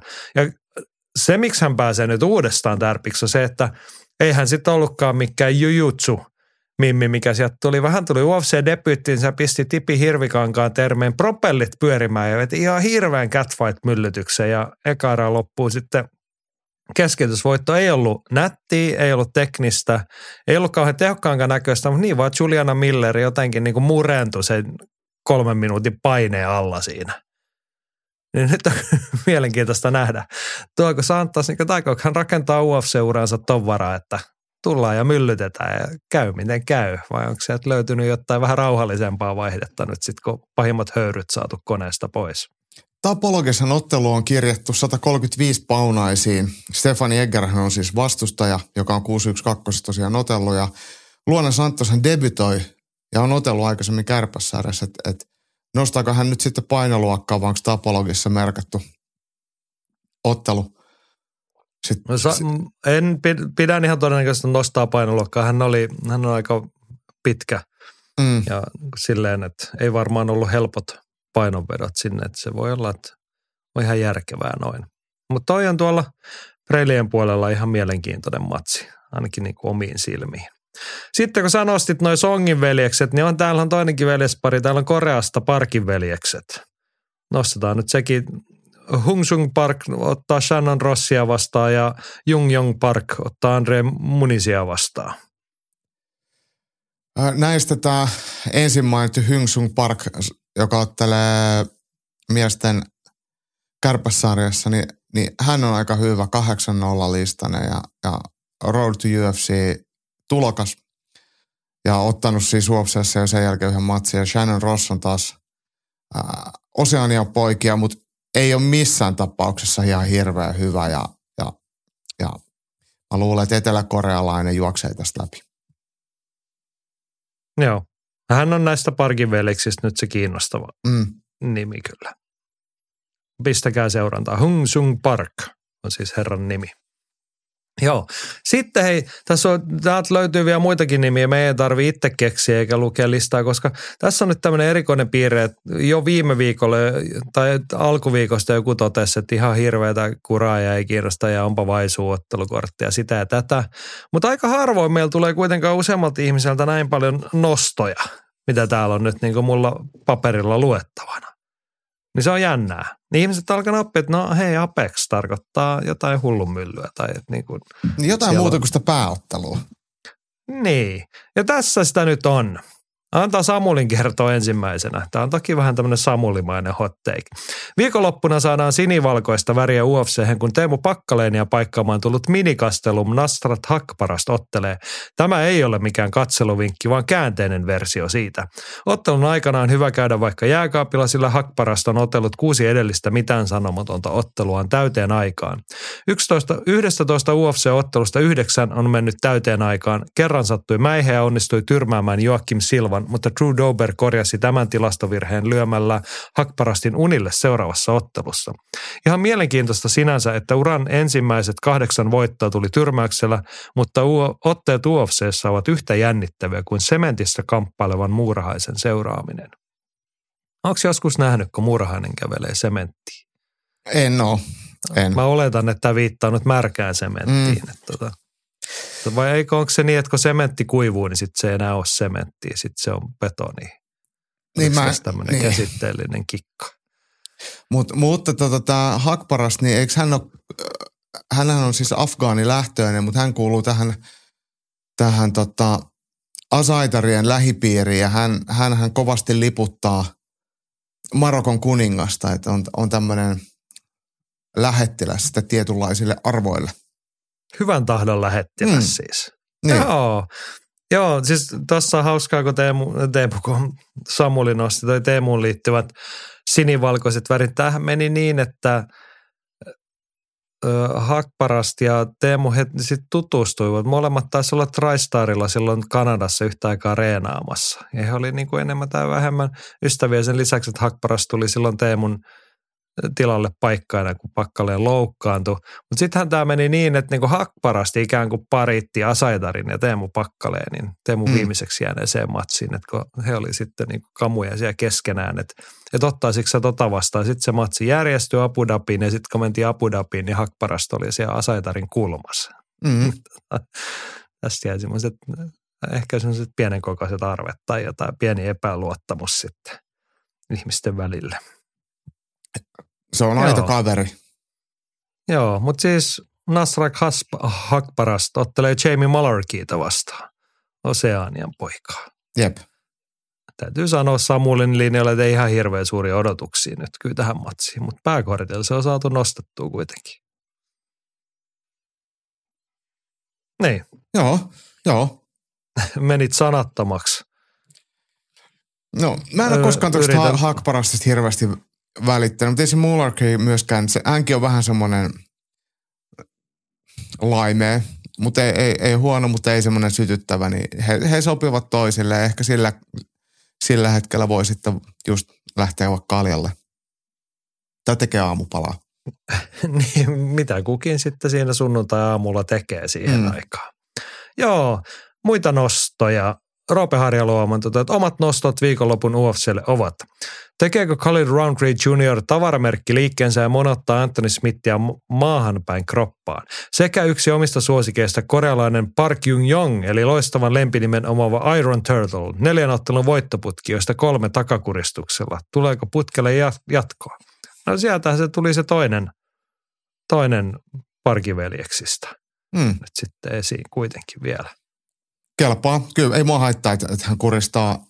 Ja, ja mi- mikäs tämä oli tämä toinen, Roundtree, niin mä en tiedä siis, mulla ei ole mitään semmoista isoa vihaa Anthony Smithia kohtaan, mutta ei hän ole myöskään mikään omista suosikeista, niin, niin, niin kyllä mä nyt sitten liiputan tietenkin Roundtreen puolelta, että, jo, joku väkevä potku sieltä, vaikka polvi sisään tai jotain, mitä se, mitä se sille Modestas Bukauskasille kai taisi tehdä, niin joku sellainen esimerkiksi Joo. kelpaa. Colin Roundtree on kyllä, hän on ihan mielenkiintoinen ottelija. Mä oon silti pettynyt, kun hänen lempinimensä on Warhorse eikä Hightower, koska hän Mm. näyttää edelleen sieltä poliisiopisto Hightowerilta. Mutta tota, näin. Mutta hän on kuitenkin Joo. vasta 33-vuotias ja hän voisi olla ihan hyvin mun isoisä. niin, okei. Okay. Joo, mutta tota, sanoit, että ei ole mitään Anthony Smithia vasta, ei mullakaan, mutta kaikilla on varmaan sellainen yhteisen tyyppinen toive, että Anthony Smith voisi vaikka siirtyä eläkkeelle. Niitä pysyä Ollut siellä selostamon puolella tai hoitaa niitä muita Niin. hommia. Et ei tarvi ehkä välttämättä otella. Joo. Tätä sivua Hannonenkin Jimi kirjoittaa näin. Uskon, että Carlos Hernandez häviää Tatsura Tairalle. Toivon, että Khalil Roundtree hakkaa Anthony Smithin. Tiedän, että Hakparast vastaan Malarkey-ottelussa on iso mahdollisuus täydelle ajalle, mutta tyrmäykseen päättyy. Oho. Jimi on rohkeana. Mm. Mäkisen Tero oli sitten sitä mieltä, että Smithin psyyke taisi mennä siihen, kun ne ei pärjännyt taannoin murtovarkalle, joka tuli heidän kotiinsa. No siihenkö se nyt kaatui se kamppailuura Mm. mm. sitten? Joo, tämähän oli semmoinen otsikoita herättänyt tapaus. Oliko se Joo. niin, että joku murtovaras tuli ja Antoni meni kyselemään, että mikä mies, niin se oli sitten hy- hypännyt päälle vielä se varas eikä lähtenyt karkuun. Joo, en mä muista, mitä, mi, mikä se oli. Jotain tosi mielenkiintoista. Joo. Mutta tosi silloin toinen pääottelu, Anthony Smith vastaa Khalil Roundtree Jr. Roundtree voittaa. Joo, mutta toi Tatsuro Tairan, niin, niin hänhän on ollut näitä me, meidän kest, kestotärppejä, niin pitää nyt kuitenkin hänetkin mainita, että hän on japanilainen kärpäsherran prospekti, joka tuli keväällä 22 UFC ja ottanut siitä neljä, neljä voittoa putkeen ja ennen sitäkin ollut tappioton, niin, niin tämä nuorukainen on, on, on just sitä, mitä Japani, Jap, japanilainen vapauttelu tarvitsee kansainvälisellä kentällä. 23-vuotias hei kuitenkin vasta, niin, niin se seuraa, kannattaa seuraa hänen uraa. Joo. Tämä on jännä. Siis jotenkin hänet on jopa tällä ottelukortilla onnistuttu hautaamaan tuonne prelimien alkupuolelle ilmeisesti. Joo, se, se on kyllä erikoista. Niin ja sitten kun kuitenkin aina UFC väkisin koittaa työntää niitä hyppäjunia, joku nuori tulee, että on se sitten Bryce Mitchell tai Muhammed Mokaev tai ketä onkaan näitä nimiä. Nyt puhutaan 23-vuotiaasta japanilaisesta, joka on 4-0 UFCssä. Ei niinku pihahdustakaan mihinkään suuntaan hänestä kyllä missään vaiheessa kuulunut. Mm. Niin, niin ja luulisi, että no joo, ei ehkä Japani ole sillä tavalla. Sanoit, että sen pitäisi olla niin kuin lajikulttuurillisesti iso mar- markkina UFC tai semmoinen, että mihin he haluaisivat ainakin niin kuin sille symbolisesti vähintään kurkottaa jossain kohtaa, mutta siellä ei ehkä sitten fyrkkaa käärittäväksi. Niin, niin se on vissiin niin, niin epämääräinen se Japanin vapaattelumarkkina vielä ja, ja edelleenkin ne vanhat Jakutsa varjot siellä peittää sitä tulevaisuuden näkymää. Niin, tästähän oli tota, tämän viikon uutisia, oli, se oli jotain juttua siitä, että millaisia rahoja nämä muualla kuin Amerikassa olevat tahot maksavat saadakseen UFCtä sinne. Että kun mennään Saudeihin, joo, kyllä me voidaan tulla. 25 miljoonaa, kiitti.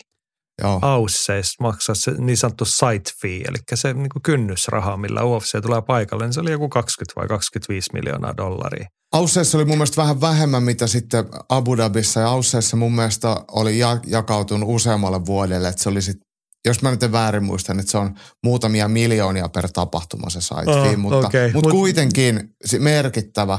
Mutta nämä on härskejä nämä, mitä öljymaat, että ne pistää sen parikymmentä miltä siitä, noin, tulkaa tänne, että tässä on teille 20 miljoonaa. Et, et, ja, ja varmaan sitten semmoisia sekundäärisiä tukia, että et kaikki lennät tulee Air tai hotellit maksetaan ja tämmöisiä niin kuin Kyllä, muita. kyllä. Mutta siis pointtina oli se, se kun vähän sivupolluttaisi, että japanialaisille ehkä ole tarvetta maksaa mitään kymppimiltsejä. Mm. Sitten he sitten pyörittää omia tapahtumia ja käärii fyrkat itselleen ja muuta. Ja sitten taas niin kuin tähän meidän ikuisuuskeskusteluun, että pitäisikö UFCn tulla kerran kuukaudessa Eurooppaa vai ei, tai johonkin. Niin kuka siellä sitten Saksassa tai Ranskassa tai jossain maksaisi sitten sen niin. muutaman millin per kerta. Jep. Ihan vaan sitä niin kuin takuurahaa, että ne suostuu tulemaan. Että ei puhuta vielä mistään lipputuloista ja tuotoista, vaan siitä että niin kuin kynnysrahasta. No Mä en ymmärrä, mulle ei ole kukaan eh, ehdottanut mitään kynnysrahaa. Että tuijaako käymään, niin saat rahaa. Outo juttu. No, sun täytyy nyt sitten ehkä tota, noin aktivoida sun brändis jotenkin, että mikä mm. saisi ihmiset kutsumaan sut kylään ja vähän maksamaan siitä. Yleensä se on niin päin, että, että, että, että mä maksan itse, kun mä menen johonkin ja tarjoan vielä ruuat. Se on vähän niin kuin käänteinen tota, niin. toimintamalli. Mutta ihmiset tykkää susta, kun sä toimit mm. noin. Niin, niin, niin varmaan. no niin, mutta hei pikkasen eksyttiin nyt sivupolulle. Ehkä palaamme nyt varsinaisen aiheen ääreen tässä. Sopiks tällainen? Pa- käy. Joo, ja homma menee niin, että tämä oli siis Apexin UFC-ilta. Saatiin Joo. nyt ehkä käytyä kaikki tarpeellinen siitä läpi. Siellä pääottelussa Song vastaa Gutierrez. Sitä näkee Viaplaylta sunnuntaina kello 05 aamulla. Pitkästä aikaa tuommoinen vähän myöhäisempi ilta. Tämähän on ihan selkeästi siis, positioitu pikkujoulun viettäjille, kun tullaan taksilla kotiin vähän tumussa ja sinapit rinnuksilla, niin voi ruveta katsoa UFC ja vetää varjoa. Joo, eli viideltä sunnuntai-aamuna, tiedätte sitten. Jos jää niin pikkujoulut lyhyeksi, niin prelimit alkaa Fight Passilla 2.30, ei hätää siis. Mm. Joo, eikä oikeastaan hätää, että jos vaikka olisi niin pikkujoulut perjantaina tai lauantaina tai loppuisi vielä aikaisemmin, niin katsottavaahan riittää. Dazonin ohjelmisto on aika kamppailu täyteläinen tämä viikonloppu osalta. Perjantaina kello 19 PFL Europe. Tähän oli Dublinissa, eikö vaan? Pitää paikkansa. Joo, nyt mulla ei sitä ottelukorttia, mutta siellä ei kyllä ollut mitään ihan hirveän mielenkiintoista. Ei. Paitsi joku, joku PFL niinku olevina titteliottelu sinne oli saatu kyllä järkättyä, mutta ei soittanut nimet kyllä mitään kelloa. Mä en tiedä Mutta nyt, onko taas- se jotain niin. eurotitteleitä, kun täällähän on niinku näitä viisarisia 20 tittelimatsia. Ja sitten sit on turnaus, turnausotteluita myitäkin. Mutta mut hei, yhden nimen mä haluan nostaa tuolta PFL-illasta Nosta esiin. toki. Ja se on äh, brittiläinen Dakota Dichieva, äh, naisten kärpässarjan ottelija, joka ottaa siis turnauksen finaalissa Italian Valentina Skatitsia vastaan. Ja tämä Dichieva niin, niin on otellut kyllä tosi hyvin. Tappiot on ammattilaisena ja lyhyt voitokas mm, amatööriurakin alla, niin, niin erittäin, erittäin kelpo, kelpo ottelija ja edellisessä kahdessa matsissa niin voittanut ruotsalaiset Cornelia Holmin ja Maalin Hermanssonin molemmat ennen täyttä aikaa, niin, niin tämä on hyvä, hyvä gimma, eurooppalainen kärpäsärän prospekti. Kyllä, painakaa nimi mieleen, jos ette vielä ole seuranneet. Mutta hei, jos toi oli perjantaina, mutta lauantainakin voi katsoa eurooppalaista vapaa Älä mene vielä siihen, kun perjantaina Dazone näyttää myös Brave 79, ja siellähän Ismail Naurdiev, joka on Ahmalaa ja Santalahtea vastaanotellut, niin ottelee 84 keskisarjan mestaruudesta. Okei, toi, oli- toi oli mennyt multa ihan ohi. Niin Ketä multakin, mutta nyt mä katsoin sen. Hadby on sukunimi, mutta en tiedä yhtään, kuka hän on etunimeltään, kun nyt vaan osu silmään no. tässä Dazonin skedulessa. No, terkkuja Hadpille, ei mm. Siinä sen kummempaa. Kattakaa Bravea, jos kiinnostaa. Mutta lauantaina, tämä vähän kiinnostaa, Octagon 50. Taisi olla Ostravassa, Tsekissä ja kello 20 lähtee show käyntiin. Octagonilla ihan kelpo ottelukortti. Heillä on kaksi omaa titteliottelua. Öö, pääottelussa Höyhensarjan mestaruus vapaana. Losene Keita vastaa Niko Samson itse. Belgia vastaa Saksa. Mm. Losen Keitahan on jonkinlaista, jos ei nyt ihan hypeä vielä, niin odotusarvoja saanut nostatettua 25-vuotias Black Panther 11.1 listalla, niin vähän kiinnostelee hänen uransa kyllä. Joo, Vaikka siis uran ensimmäinen tappio tuli jalkavammaan kyllä tuossa kesällä, mutta tota, nyt on sitten paluun aika. räjähtävä, todella räjähtävä iskiä ja paljon ekan erän keskeytysvoittoja. Et, et varmaan lähtee tuohon viiseräseenkin sellaisella ajatuksella, että ei täältä koko täyttä aikaa tarvii olla. Joo, sitä ennen on vapaana jaossa oleva miesten kevytsarjan mestaruus. Öö, tässä on tota Slovakit vastakkain. Ronald Paradeiser vastaa vanhan kunnon Ivan Buhinger. Onko on Buhingeri aika- 50 ottelu? On. Siinä on juhlan paikkaa mm. kyllä. Buki. Buki, katsoo. 37-vuotias, mutta milloin hän on oikein aloittanut? Sitten siis suomalaisillekin tuttu nimi. Eikö hän ole Antoni vastaanotellut joskus? Joo, ja otteliko se myös tota, otteliko se Latomäkeä vastaan kanssa? Muistatko mä vähän? Muista, mutta tietenkin niin nuorempi, vähän nuorempi sukupolvi muistaa se, että Conor McGregorin viimeinen Mm. mm. ottelu ennen UFC-uraa oli Cage Warriors tittelimatsi, jossa hän aika rumasti pisti Buhingeria pataa sitten, mutta 2008 on näköjään Buhinger aloittanut ammattilaisuransa. Joo, ja siellä on tosiaan kohdattu Jarkko Latomäki 2010, se on ollut Keitsissä, silloin voitto ja sitten vuotta myöhemmin, niin Anton Kuivanen voitti Keitsissä Buhingeri. Joo. Kaikenlaista on mies tuossa. Tosiaan 50 ammattilaisottelu. Tätä on Hänellä on muuten hitosti kovia vastustajia, kun katsoo tätä ottelulistaa. Et siellä on ihan uran kolmannes ottelussa oteltu erä, erästä Mairbek Taisumovia vastaan ja sekin on voitokas ottelu. Et, et aloitettu kyllä aika syvästä päästä.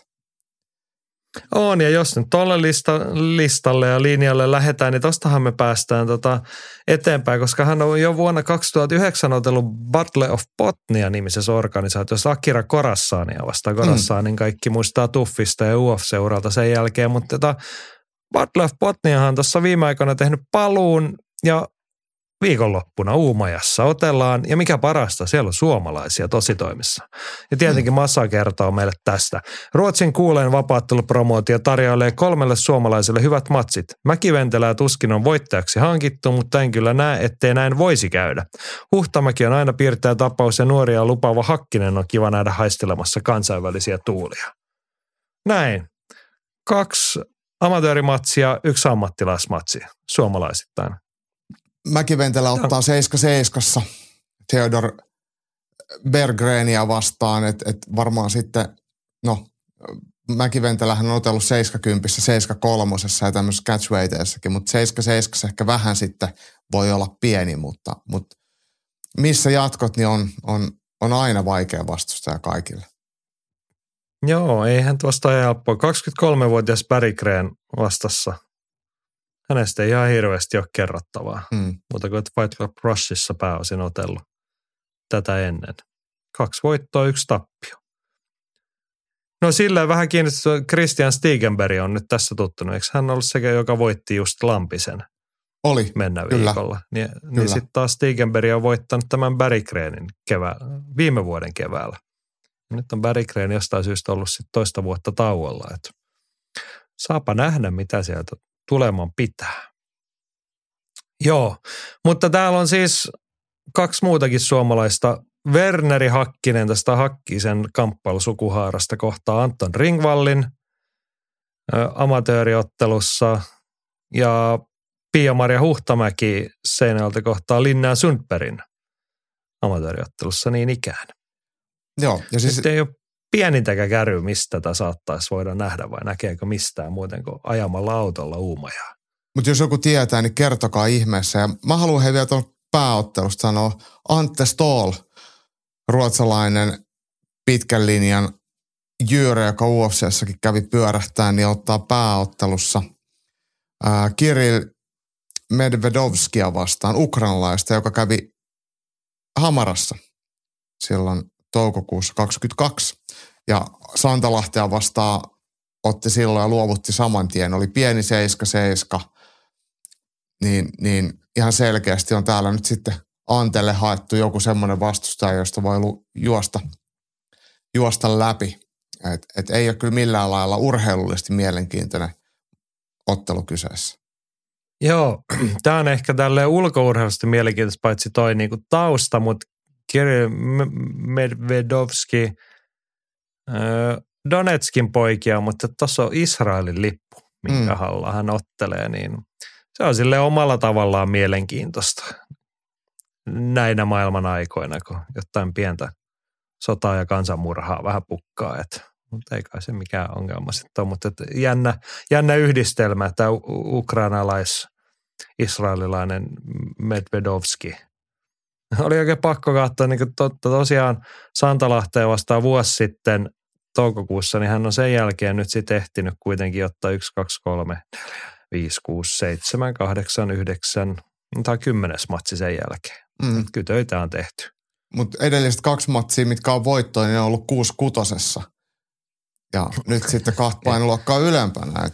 Antti Stooliin vastaan. Et ei, ei kyllä silleen – ja Ante Stoll on kuitenkin niin kuin lempinimensä mukaisesti real steel, että hän ei ole mikään semmoinen köykäinen poika, vaan hän on semmoinen raastavan tyyppinen kundi. Pikkasen mua harmittaa Stoolin puolelta se, että, että hän ei mun mielestä koskaan oikein päässyt ihan siihen kukkaan, mitä, mitä häneltä odotettiin. Että, että, että no hän oli se, se väli, yksi niistä väliinputoajista silloin, kun ruotsalaisella vapaattelulla meni oikein kovaa. Mm. Niin hän ei oikein – löytänyt sitä paikkansa. Se vähän kesti, että hän pääsi UFC. Sitten UFCssä kaksi matsia, kaksi tappioa ja kuka se oli siinä jälkimmäisessä matsissa, kun löi hänen naamansa. Santiago Ponsinipio löi käytännössä niin kuin leuan kahteen tai kolmeen osaan. Joo. Ja sitten sen jälkeen tuli, oli vaan, hän kävi Euro silloin Espoossa ja hävisi siellä Georgi Valentinoville silloin, mutta sitten on pikkuhiljaa silleen ura oikeus. Ei varmaan nyt millään ihan älyttömillä tavoitteilla. Voi tuolla aika hissukseen ottelee. Tämä on tietenkin hänen kotipromootionsa. En tiedä, onko hän niin kuin jollain tapaa jopa järjestäjämiehiä tässä. Voi ihan hyvin olla. Voi hyvin olla. Mutta hän on tosi niin. asiallinen kaveri. Ei ole niin mitään ennemminkin mä odotin, että hän, hänestä vielä vähän enemmän. Juu, juu, kyllä, kyllä. Mutta just musta mä niinku ehkä kuvailisin häntä sen niinku tahottomasti väliinpuita. Toinen, muistatko Jonathan Westinin? Mm-hmm. Hänestä oli ihan hirveä hype joskus. Sitten ei ikinä vaan tullut mitään. Ei löytynyt vastusta, ei löytynyt sitä niinku oikeaa väylää mihinkään. Joo, ja paikat Mut oli tota, paskana. Niin, mutta toisaalta Antte Stoll 35-vuotiaana, siellä eikö toi hänen oma salinsa, tai mun mielestä hän pyörittää tota Renin salia siellä. Joo, Joo näin se johtohahmoja, niin nyt mun ymmärtääkseni tämä promootiokin hän on vähintään jollain tapaa olennaisesti osallisena siinä, niin, niin, niin ei ne hommat nyt ihan pieleen käsittämään. Mittakaavoja on vaan niin erilaisia. Jep. Joo, mutta siis Battle of Botnia 8 lauantaina Uumajassa. Markus Mäkiventelä, Werneri Hakkinen, Pia-Maria Huhtamäki. Kertokaa, jos tätä näkee, josta ei äkkiseltään tullut vastaan, että missä sitä sitten voisi katsella. Joo, viikonloppuun mahtuu muutakin ja eikä tarvi lähteä edes autolla uumaja, jos haluaa nähdä kotimaista kamppailuurheilua. Siellä nyrkkeilyhän tarjolla pääkaupunkiseudulle. Henkka kertoo. Elite Boxing järjestää vuoden vikan illan, kun tekee yhteistyötä Suomen nyrkkeilyliiton kanssa ja SM-loppuotteluiden yhteydessä, mikä kuulostaa toimivalta konseptilta. Kehän nousevat Anton Embulaev, Ilari Kujala, Nias Ahmadi sekä Tomi Silvenoinen. Kujalan vastus Ukrainan Kiril Moha on mielenkiintoinen tapaus. Amatöörinä 70 ottelua, ammattilaisena lista 4-0 ja tämän lisäksi iskenyt kaksi paljasnyrkkitappelua, joista voittanut molemmat tyrmäyksellä. Amatööripuolelta nostan esiin yli 92 kiloisessa ottelevan Kennedy Mentsikaisen. Hän iski ammattilaisena vuosina 2015-2020 listan 84 ja nyt palaa amatööripuolelle. Tämä on vähän hämmensi. Mm. En mä ole niinku hahmottanut, että tämä on nykypäivän mahdollista. No, no se olympialaisessa saa otella kuka vaan. Niin tämähän oli se o, niin, oli niin se, tämä liittyy siis mm. siihen kuvioon. Niin, että okay. et, et, et, Tästä syystä hän siis Mani Pakiaukin oli sinne olympialaisiin tähtäämässä. Että tämä on nykyisin mahdollista. Ja mun mielestä on ihan ok, että kun amatöörinyrkkeily ja ammattinyrkkeily on silleen, että niin, niin, miten nyt voi sanoa, silleen kuitenkin erilaisia sitten luonteeltaan, niin se ei automaattisesti tarkoita sitä, että, että Mike Tyson voittaisi amatöörinä ketään. Tai, tai ei, vaikka, ei, ainakaan nykyään ehkä enää. Niin, niin mutta silleen, että, että, joo, joo, joo, että se, se ei ole niin vaarallista sitten. Tämä on se joo. kuvio. Mutta siis Kennedy Mentsikainen on siis on tota, nyrkkelyn SM-kisojen finaaleissa Joo. mukana. Se oli nyt se pointti. Joo. SM-finaalitapahtuma alkaa perjantaina paikkana Vantaan Energia-areena sieltä sun naapurissa, eli Hesoissa. Ja lauantaina sitten on varsinainen niin pääosa finaaleista ja sitten on toi, onko nyt sitten neljä ottelua tuossa Elite Boxingilla, siellä niin kuin illan huipennukseksi – Sä olit menossa oikein paikan päällekin. Joo, me ajateltiin Jannenkaan mennä, että, että, että me mennään illaksi, illaksi nopeasti kuvailemaan. Meillä oli vähän tavoitteena, että jos Ilari Kujala olisi meidän kohteena, niin se, si, siihen tähdetään. Okei. Okay. Jos SM-finaalit ja kotimainen ammattinyrkkely kiinnostaa, niin lauantain kello 15 näyttää alkavan loppuottelut. Ja sitten siitä sitten mennään tunti jos useampikin ja päälle sitten vähän ammattinyrkkiä. Niin, olisiko se ollut seiskalta tai jotain sellaista, milloin alkaa, tai kuudelta noin ammattilaismatsit, jotain tällaista. Joo, Vantaa Energia-areena. Muistojemme paikka. Siellä on Keitsi joskus suuruutensa päivinä järjestänyt ne suomalaisen vapaattelun merkkitapahtumat. Oi niitä aikoja. Mm-hmm. Joo, Katsotaan, täällä oli yksi nosto vielä. Joo, en muistanut väärin. J. Koivunen kertoo, että Oneissa otellaan lauantaina tainyrkkelyn raskaansarjan maailmanmestaruudesta. Ensimmäistä kertaa jaossa olevasta vyöstä ottelee potkunyrkkelyn hallitseva mestari Roman Kryklia ja tainyrkkelyn VBC-liiton mestari australialainen Alex Roberts. Ukrainalainen Kryklia on tehnyt potkispuolella vakuuttavaa jälkeä, mutta toivottavasti tästä saadaan hyvä rähinä aikaiseksi. Isojen ukkojen tainyrkkelyä kun on harvemmin tarjolla. No tämä oli mullekin semmoinen ensimmäinen fiilis, että niinku – tai nyrkkeilyn raskaan sarjan MM-ottelu. Että eipä äkkiseltään tule mieleen, että milloin olisi kuullut tällaisesta asiasta viimeksi. Joo, mutta mut näin se on. Näin se on. Ja, ja Joo. Tota, mä Onein sivuilla tässä just kattelen, niin, niin, niin olisiko se nyt sitten näin, että, että, että se perjantaina, kun se otellaan, eikö heillä aina perjantaina Perjantai yleensä ja- noi niin. illat? No, niin. Ja tota, Ja sitten vähän lokaatiosta riippuen se saattaa tulla aika aikaisinkin meillä, mutta nyt se on jäänyt nyt muuten tsekkaamatta meiltä, että milloin ja mitä ja missä. joo. Mutta ihan hyvä nosto. Se oli hyvä nosto se. Kerrataan vielä viikonlopun Anti lauantaina UFC tai lauantai sunnuntai välisenä yönä. Fight Passilla 2.30 Apexista prelimit käyntiä. Kello 05 sunnuntai-aamuna Viaplayn lähetys. Siellä oli siis Song ja Gutierrez pääottelussa. Dazonilla koko viikonlopun tulee perjantaina PFL Europe ja Octagonia lauantaina ja sitten tämä meidän viikotaistelu Heini vastaan Broke Race nyrkkeilyä miesten ylemmän kevytsarjan BBC-mestaruusottelu, oliko se niin? Joo, Jotain semmoista. Sunnuntaina kello 03 Dazonilta lähetyskäyntiin. Ja sitten jos löydätte, niin Battle of Botnia Uumajassa, siellä on suomalaisia tositoimissa lauantai-illalla. Tällaista kamppailuviikonloppua luvassa. Ylilyönti podcast. Kamppailu kansan radio.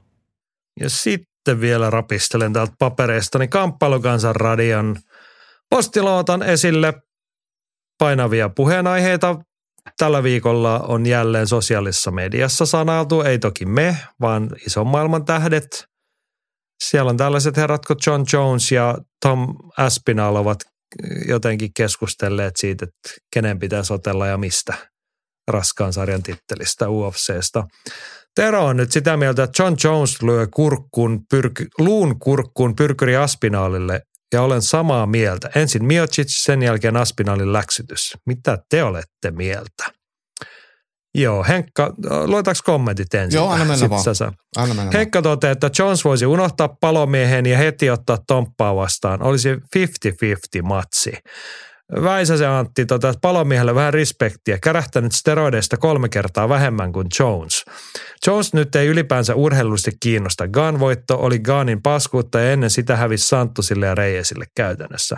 Denalla on pakko miele Miocic vastaan Jones-otteluun, kun tietää, että Jonesilla voi joku mahissa olla ikuisella tauolla olevaa vanhaa Miocicia vastaan ja sillä on eniten puolustuksia, niin saapi sitten taas hehkuttaa Jonesia millaisen Padestmanin kultapoika onnistuu voittamaan. Jones ei tule ottelemaan Aspinaalia vastaan, koska Dana tietää, että Aspinaal saisi hänen kultaisia, munivan, kultaisia munia munivan Jonesin näyttämään amatööriltä. Oho. Samuli toteaa vain, että vaikea on nuorten leijonien voittaa legendoja, kun kaikki vanhat väistelee, eivätkä suostu ottelemaan niitä vastaan. Ja Eetu Kinnunen ihan lyhyesti toteaa, että Aspinal hoitaa. Mm. No ollaan, me, sitten me ei tarvitse että kaikki on nyt samaa mieltä että Jones vastaa Aspinall on se matsi, jonka kaikki haluaa nähdä. Kyllä. Jones vastaa Miocic on se matsi, jota ketään ei enää välittäisi nyt nähdä. Mm. En mä halunnut nähdä sitä silloin aikaisemminkaan. Niin, ja vielä vähemmän nyt sitten sen jälkeen, kun Aspinall nousi mestariksi ja osoitti olevansa aika kova ukko silläkin saralla. Mm. Joo. John Jonesilla tietenkin varaa puhua kaikenlaista. Mutta taas ne vuodet ja kuukaudet tässä vierii ja kaikenlaista esitetään. Mutta et voihan se olla, että jos joskus otellaan, niin John Jones saattaa Aspinallille laittaa nippuun, mutta et ei, ei jaksaisi niitä puheita nyt enää kuunnella näillä vuosilla. Ne on niin moneen kertaan kanssa kuultu. Raskassarjassa kärkiottelijat ottelee aivan liian, liian harvoin, niin, niin voisi kyllä ihan hyvin pistää nyt vaan matsin toteutumaan ja pitää mölyt maassa. Mm. Joo, make it happen. Ei se sen kummellisempaa ole. Mennään eteenpäin. Samuli palaa aiempaan puheen. Puhuttiin siitä, että kenestäköhän me puhuttiin. Michael Venom Pageista, kyllä, että kun Bellatorin tähti ottelee, jos nyt tulee UFC, niin siinä on UFC niin tavallaan vaan voittavia arpoja käsissä. Tuolla se on ukkeli, joten Samuli on tähän toinen näkökulma. Jos UFCllä on aina kaksi voittavaa arpaa, kun antavat diilin toisen organisaation mestarille tai lajifriikille, niin firman miestä vastaan ottelevalla on käsissään kaksi häviävää arpaa. Jos voitat sen ottelun, niin kaikki kelaa, että tuo pitikin, pitää, piti hoitaakin, eivätkä osakkeet tai ranking nouse. Saat ehkä kaupan päälle buokset ja fanien vihan, kun piekset heidän suosikkiinsa. Jos häviät ottelun, niin kaikki fanit pitävät sinua ihan kannuna, kun ei riittänyt edes kehäraakkia vastaan, ja organisaatio antaa lenkkaria, kun ei riitä. Mm. Ootko samaa mieltä vai eri mieltä vai mitä mieltä? on tosi niin osa varmasti ihan about totta, mutta, mutta tota, en mä ehkä näe sitä sitten kuitenkaan ihan niin mustavalkoisena, mutta, mutta joo, kyllä se niinku ajatustasolla ihan, ihan hyviä argumentteja. Niin. Toisaalta sitten firmanmiehet on parhaimmillaan firmanmiehiä, että ne on siellä sen takia, että ei niitä helpolla voiteta ja kyllä kaikki nyt kunnioittaa, että jos sä, vaikka sä nyt häviäisit sitten Jim Millerille, niin minkä sillä sitten voi. Mm, Sitten niin. Jim Miller on kuitenkin lähes kuolematon, mä luulisin. Old Man Strength ja flanellipaita ja mitä muuta. Niin. Joo. No, on tuossa ehkä niinku pien- pientä hajua, mutta et, niin. Jos mä jatkan tuota ajatusta, niin UFCn, kun UFC niin ottelijoille jakaa noita arpoja, niin niissä ei ole ihan normaali voittoprosentti siinä arpa-rannekkeessa, mistä niitä lippuja revitään. Noin niin kuin muutenkaan, sanoisiko näin. Niin, joo joo, ihan hyvin sanottu. No niin. Sitten te ihan loppusuoralle tähän tämmöinen tärkeä asia. Ystävämme Jami Kuparinen. Palaa alkuviikon aiheeseen. Viime viikon loppunahan julistettiin King of Violence. Mike Perry voitti Eddie Alvarezin paljasnyrkkitappelussa. Ja Jami haluaa nyt palata täältä. Mike Perry, mies ja legenda. Voitteko puhua hänen urastaan, miksi UFC ei toiminut ja miksi nyt on maailman vaarallisin mies? Moderni gladiaattori. Haluatko puhua nyt vai luetaanko kommentit ensin? Me voidaan ottaa ne kommentit. No Tero otti tähän tämmöisen vähän toisenlaisen näkökulman paljasnyrkkiottelulle. että raadollista on, että tuollakin on painoluokat. Roppe löysi tuon pihalle, eli ei ole maailman vaarallisin. Jami vaan vastasi siihen, että Helenius on urheilija, Perry on jotain enemmän. Olipa runollista. Andresilta hyvä huomio. YouTubessa on Peristä pari dokkaria. Käykää katsomassa. Uskomaton persoona kyseessä ja avaa mukavasti ukkoja sen lähipiiriä. Paljasnyrkkihuppailut ovat täysin hänen juttunsa ja ilmeisesti tienannut todella hyvin niissä. Äijä otti 15 matsia UFCssä ja vähän yli Miltsin tienesteellä ja BKFCssä tienannut saman neljässä ottelussa. Mies, josta pitäisi tehdä leffa. No Jimi tietenkin ymmärsi olennaisen kysymyksen, mutta kuka pääosaa esittämään? Jami ehdottaa Jake Gyllenhaalia. Mm, Joo. joo, Tämä olisi, tota, ky- olisi tämä vähän niin kuin Tom Hardin näköinen rooli myös kyllä. Tom Ihan Hardy, hyvä. on- hän on vähän liian iso kyllä Mike Periksi. Mike Perryhän kuitenkin, nämä painoluokat, missä hän ottelee, niin, niin nehän on ihan miesten painoluokkia. Nythän se on otellut 175 paunasissa, eli se on 80 Mutta hän on semmoinen, hän on semmoinen lyhyt patukka ja Niin, Tom Hardy on semmoinen, niin. niin.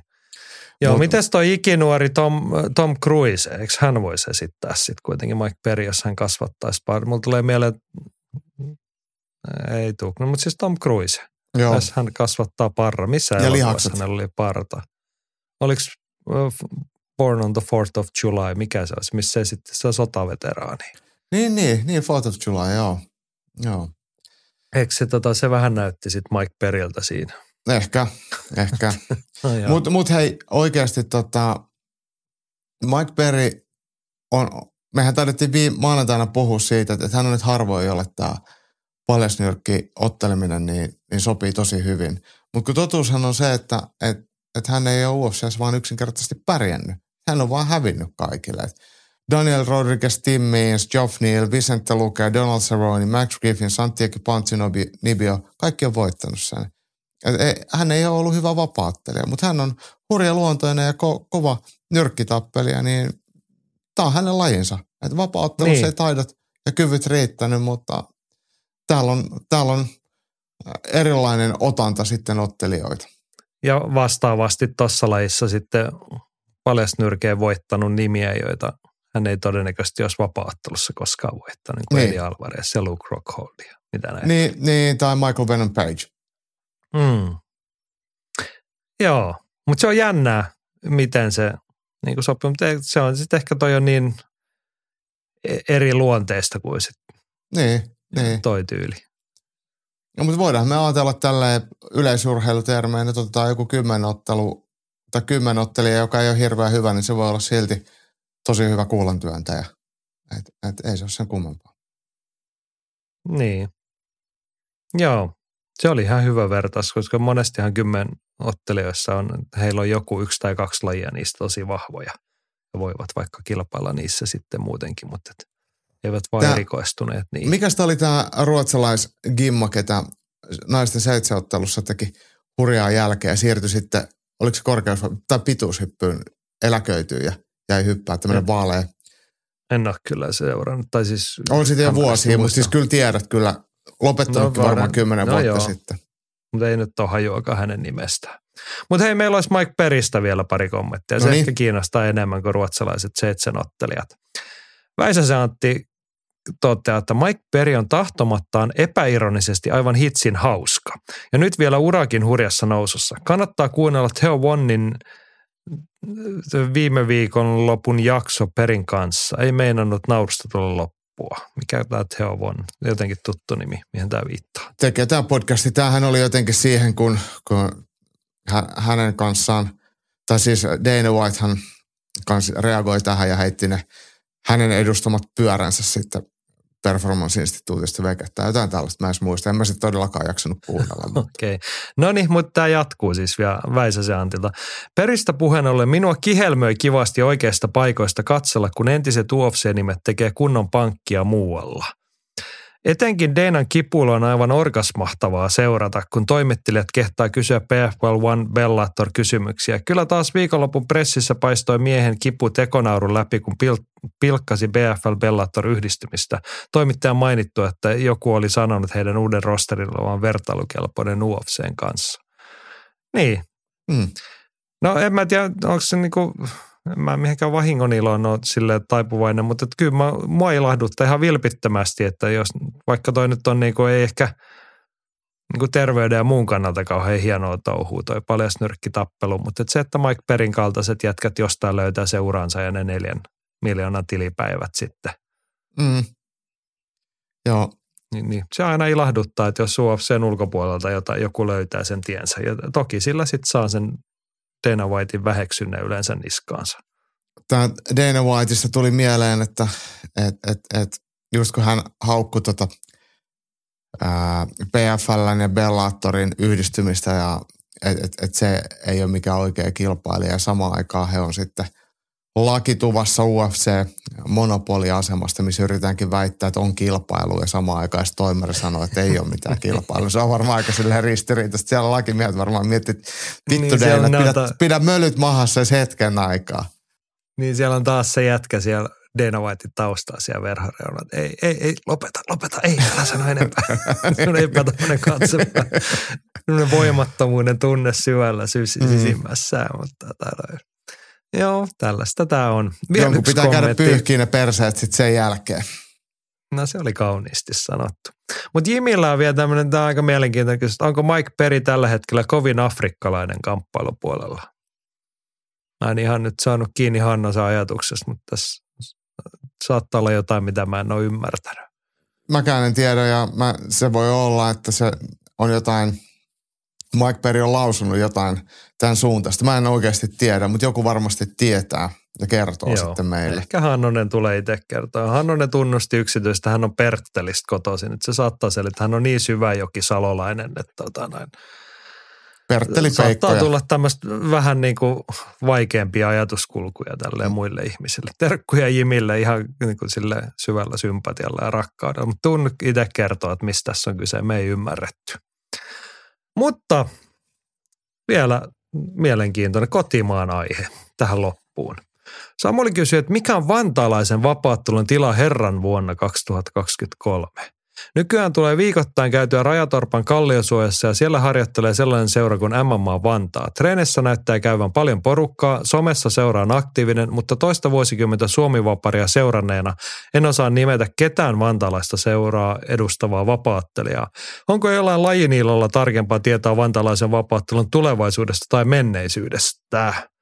Joo, Andy heitti tuohon vaan, että Mika Petra. Mm. Ja Janne Tulirinta muisteli, että eikös Mika edustanut Pankrees Vantaata. Se varmaankin pitää paikkansa. Joo, joo. Aina pitäisi joka viikko olla jotain tämmöisiä vanhoja aikoja niin kuin nimiä ja soturitarinat, mutta koska se saa ainakaan, siis ei ole Tulirina Jannestakaan kuulunut mitään pitkää aikaa. Terkkuja Janne. Olisi kiva niin kuin pistää useammin kysymyksiä ja muuta ja, tai anna kuulua Ota osaa keskusteluun. Niin. No siis eikä tää oli, niin Janne on nyt vain yksi esimerkki, että aina kun jostain hyvästä vanhasta ajasta puhutaan, niin kyllähän Moukari Sinkkonenkin sitten avaa tietopankkinsa tai muuta, niin ja muutkin saa osallistua tietty. Mutta vantalainen vapaattelu tässä ja nyt. Mitä sä osaat Jaakko sanoa? Mä en tiedä yhtään, ketä sitä MMA Vantaat silleen koutsaa ja vetää ja on vastuussa. Heitähän ei kilpailijoita juurikaan tuu, mutta Akseli Kaasalainen, joka nykyisin luupilla on tänne pidemmän aikaa treenannut, mutta edustaakin myös, niin se, hän on kyllä niinku aloitellut siellä MMA Vantaan puolella. Ja myös luupilla valmentava Olli Rainemoni on, on myös jossain kohtaa tuolla MMA Vantaallakin pyörinyt jonkun pätkää.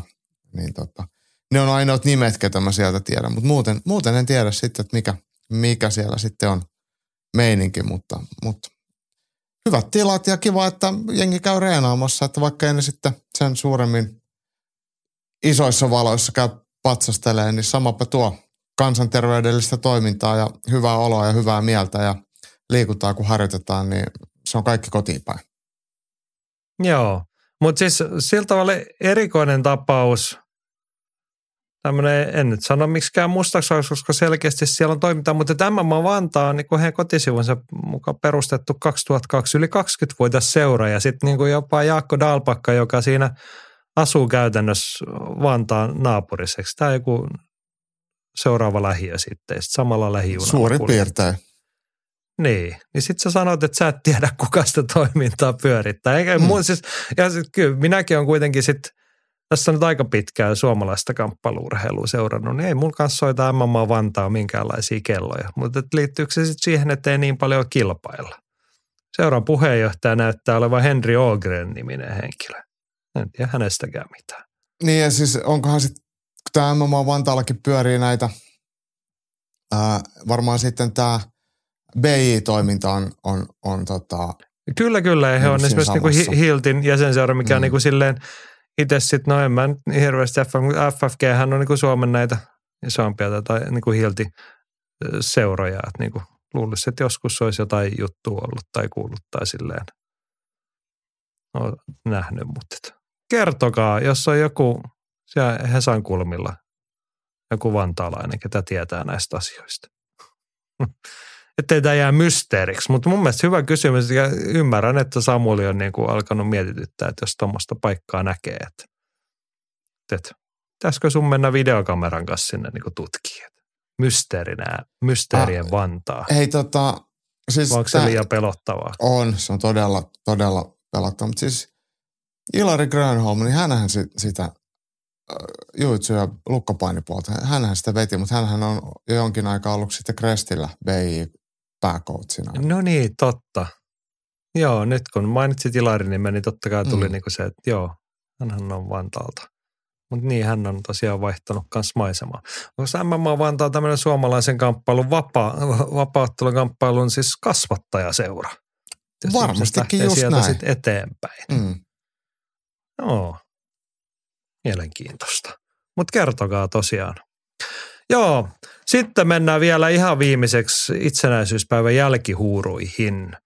Kulttuurikorneriin ja Jimi osoitti mulle kysymyksen. että En ole koskaan lukenut tuntematon sotilaskirjaa. Kaikki elokuvaversiot toki tapitettu useampaan otteeseen. Jos innostuisin menemään kirjastoon lainaamaan kirjaa, olisiko vuonna 2000 ilmestynyt sotaromaani parempi?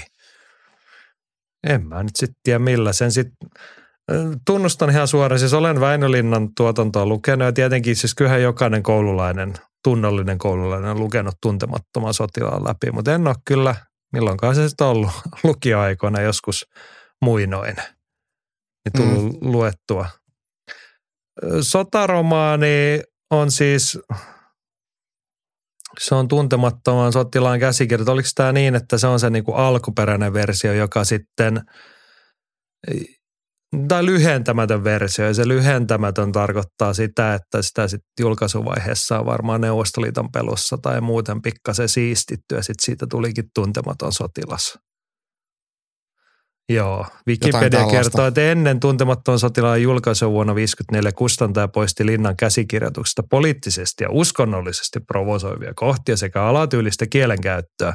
No tähän kuulostaa siltä, että ilman muuta sotaromani on sitten se Pakkaan place to go. Joo. Mä tunnustan, en mä ole, en ole tota, mä en ole sotakirjallisuuden suuri ystävä, enkä ehkä niin isänmaallinen, että tulisi säännöllisesti luettua Väinö Linnaakaan. Mä luin korkea jännitystä luen joskus sarjakuvia. Joo, niitä pitäisi kyllä, niitä tuli penskana luettua, ne oli mun mielestä ihan sikahyviä. En, en muista milloin mä olisin viimeksi korkkariin koskenut, mutta, mutta varmaan pitäisi niitäkin jostain kaivaa. No hei, tähän nyt suositus. Kun aina me kulttuurista puhumme laveesti, niin nyt lehtipiste nykyään, siis korkkarihan ilmestyy semmoisia paksumpina niteenä muuten samankokoisina, missä on useampi tarina.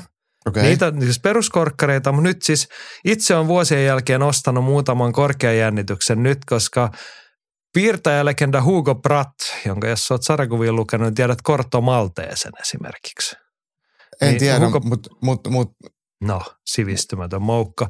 Mutta tota, Hugo Pratt, siis todella legendaarinen sarjakuvapiirtäjä, edesmennyt jo, niin hän on nuoruudessaan piirtänyt näitä, niitä sotatarinoita, joita niissä, niissä kansainvälisissä lehdissä, joista korkea jännitystä on suomeksi tehty. Ne on tehnyt niitä storeja ja piirtänyt, kuvittanut. Niin nyt Suomen korkea jännityksessä on niin kuin erikoisniteitä Hugo Prattin tarinoita julkaistunut okay. viime aikoina. Niitä löytyy ihan kuule marketin lehtipisteestä vaikka. No niin. Vähän semmoisen isomman kokoisina. Voit samalla tutustua Hugo Pratin taiteeseen, itselleni erittäin merkittävä sarjakuvan tekijä, niin on tullut ostettua korkkareita. Mä suosittelen niitä paljon enemmän kuin Väinö Linnaa, mutta tota, kukin, kukin tyylillään. Eikä tämä siis ollut millään tapaa vähäksi. Siis kyllä, kyllä kai jokaisen itseään kunnioittavan sivistyneen suomalaisen kuuluisi vähän tietää, mistä tuntemattomassa sotilaassa on kyse. Joo, joo. Ja siis kyllä nyt varmaan kaikki on sen leffan nähnyt, mutta kyllä kun muistelen, että yläasteella sitä kirjaakin piti lukea. Niin, siis tarkoitin nimenomaan sitä kirjaa. Kaikki nyt sitten sen elokuvan vähintään nähnyt, mutta sehän ei ole ihan sama asia. Ei, mutta jos näitä PISA-tutkimuksia katsoo, niin, niin ehkä se on helpompi ohjaa ihmisiä lukutaidottomia katsomaan telkkaria. Joo, Eikä luultavasti YouTubesta löytyy joku semmoinen tiivistelmä, että voitte katsoa mm. kahdeksas minuutissa, mistä tuntemattomassa sotilassa on kyse. Että ei tarvi liikaa vaivautua, mutta tota, sivistäkää itseänne ihmiset, eikö vaan? Siitä ei koskaan sivistyksestä eikä hyvistä käytöstavoista, niin ei ole haittaa. No se oli aika kivasti sanottu. Panostakaa noihin asioihin kamppailuharrastusta ja muiden ohella. Ja tietenkin niin kuin sivistys, kansan sivistystyötä parhaimmillaan se, että kun kuuntelet ylilöintipodcastia ja oot nytkin sitä kuunnellut. Me ollaan Jaakko onnistuttu melkein tavoitteessa tämän viikon ylilyöntien yhteenlaskettu kesto on noin kolme tuntia. Tähän me ollaan tähdätty. Ja nyt Joo. me painamme punaisen nappulan pois pohjasta sen johdosta. Kiitämme siitä, että olet olleet mukana matkassa – ensi viikolla jatketaan ja ylilöintistudiota YouTubesta kannattaa väijyä, kuten Jaakko sanoi, niin viikonloppuna äijät menossa väijymään nyrkkeily SM-finaaleita ja Elite Boxingin iltaa vähän. Ja sieltä varmaan sitten ensi viikon puolella tuoretta kuulumista luvassa. Näin mä luulen, että me saadaan aikaiseksi. Mahtavaa. Ja maanantaina saadaan toivottavasti aikaiseksi uusi ylilöintipodcast, ellei taivas putoa niskaamme. Siihen asti pitäkää itsestänne ja toisistanne huolta ja voikaa hyvin.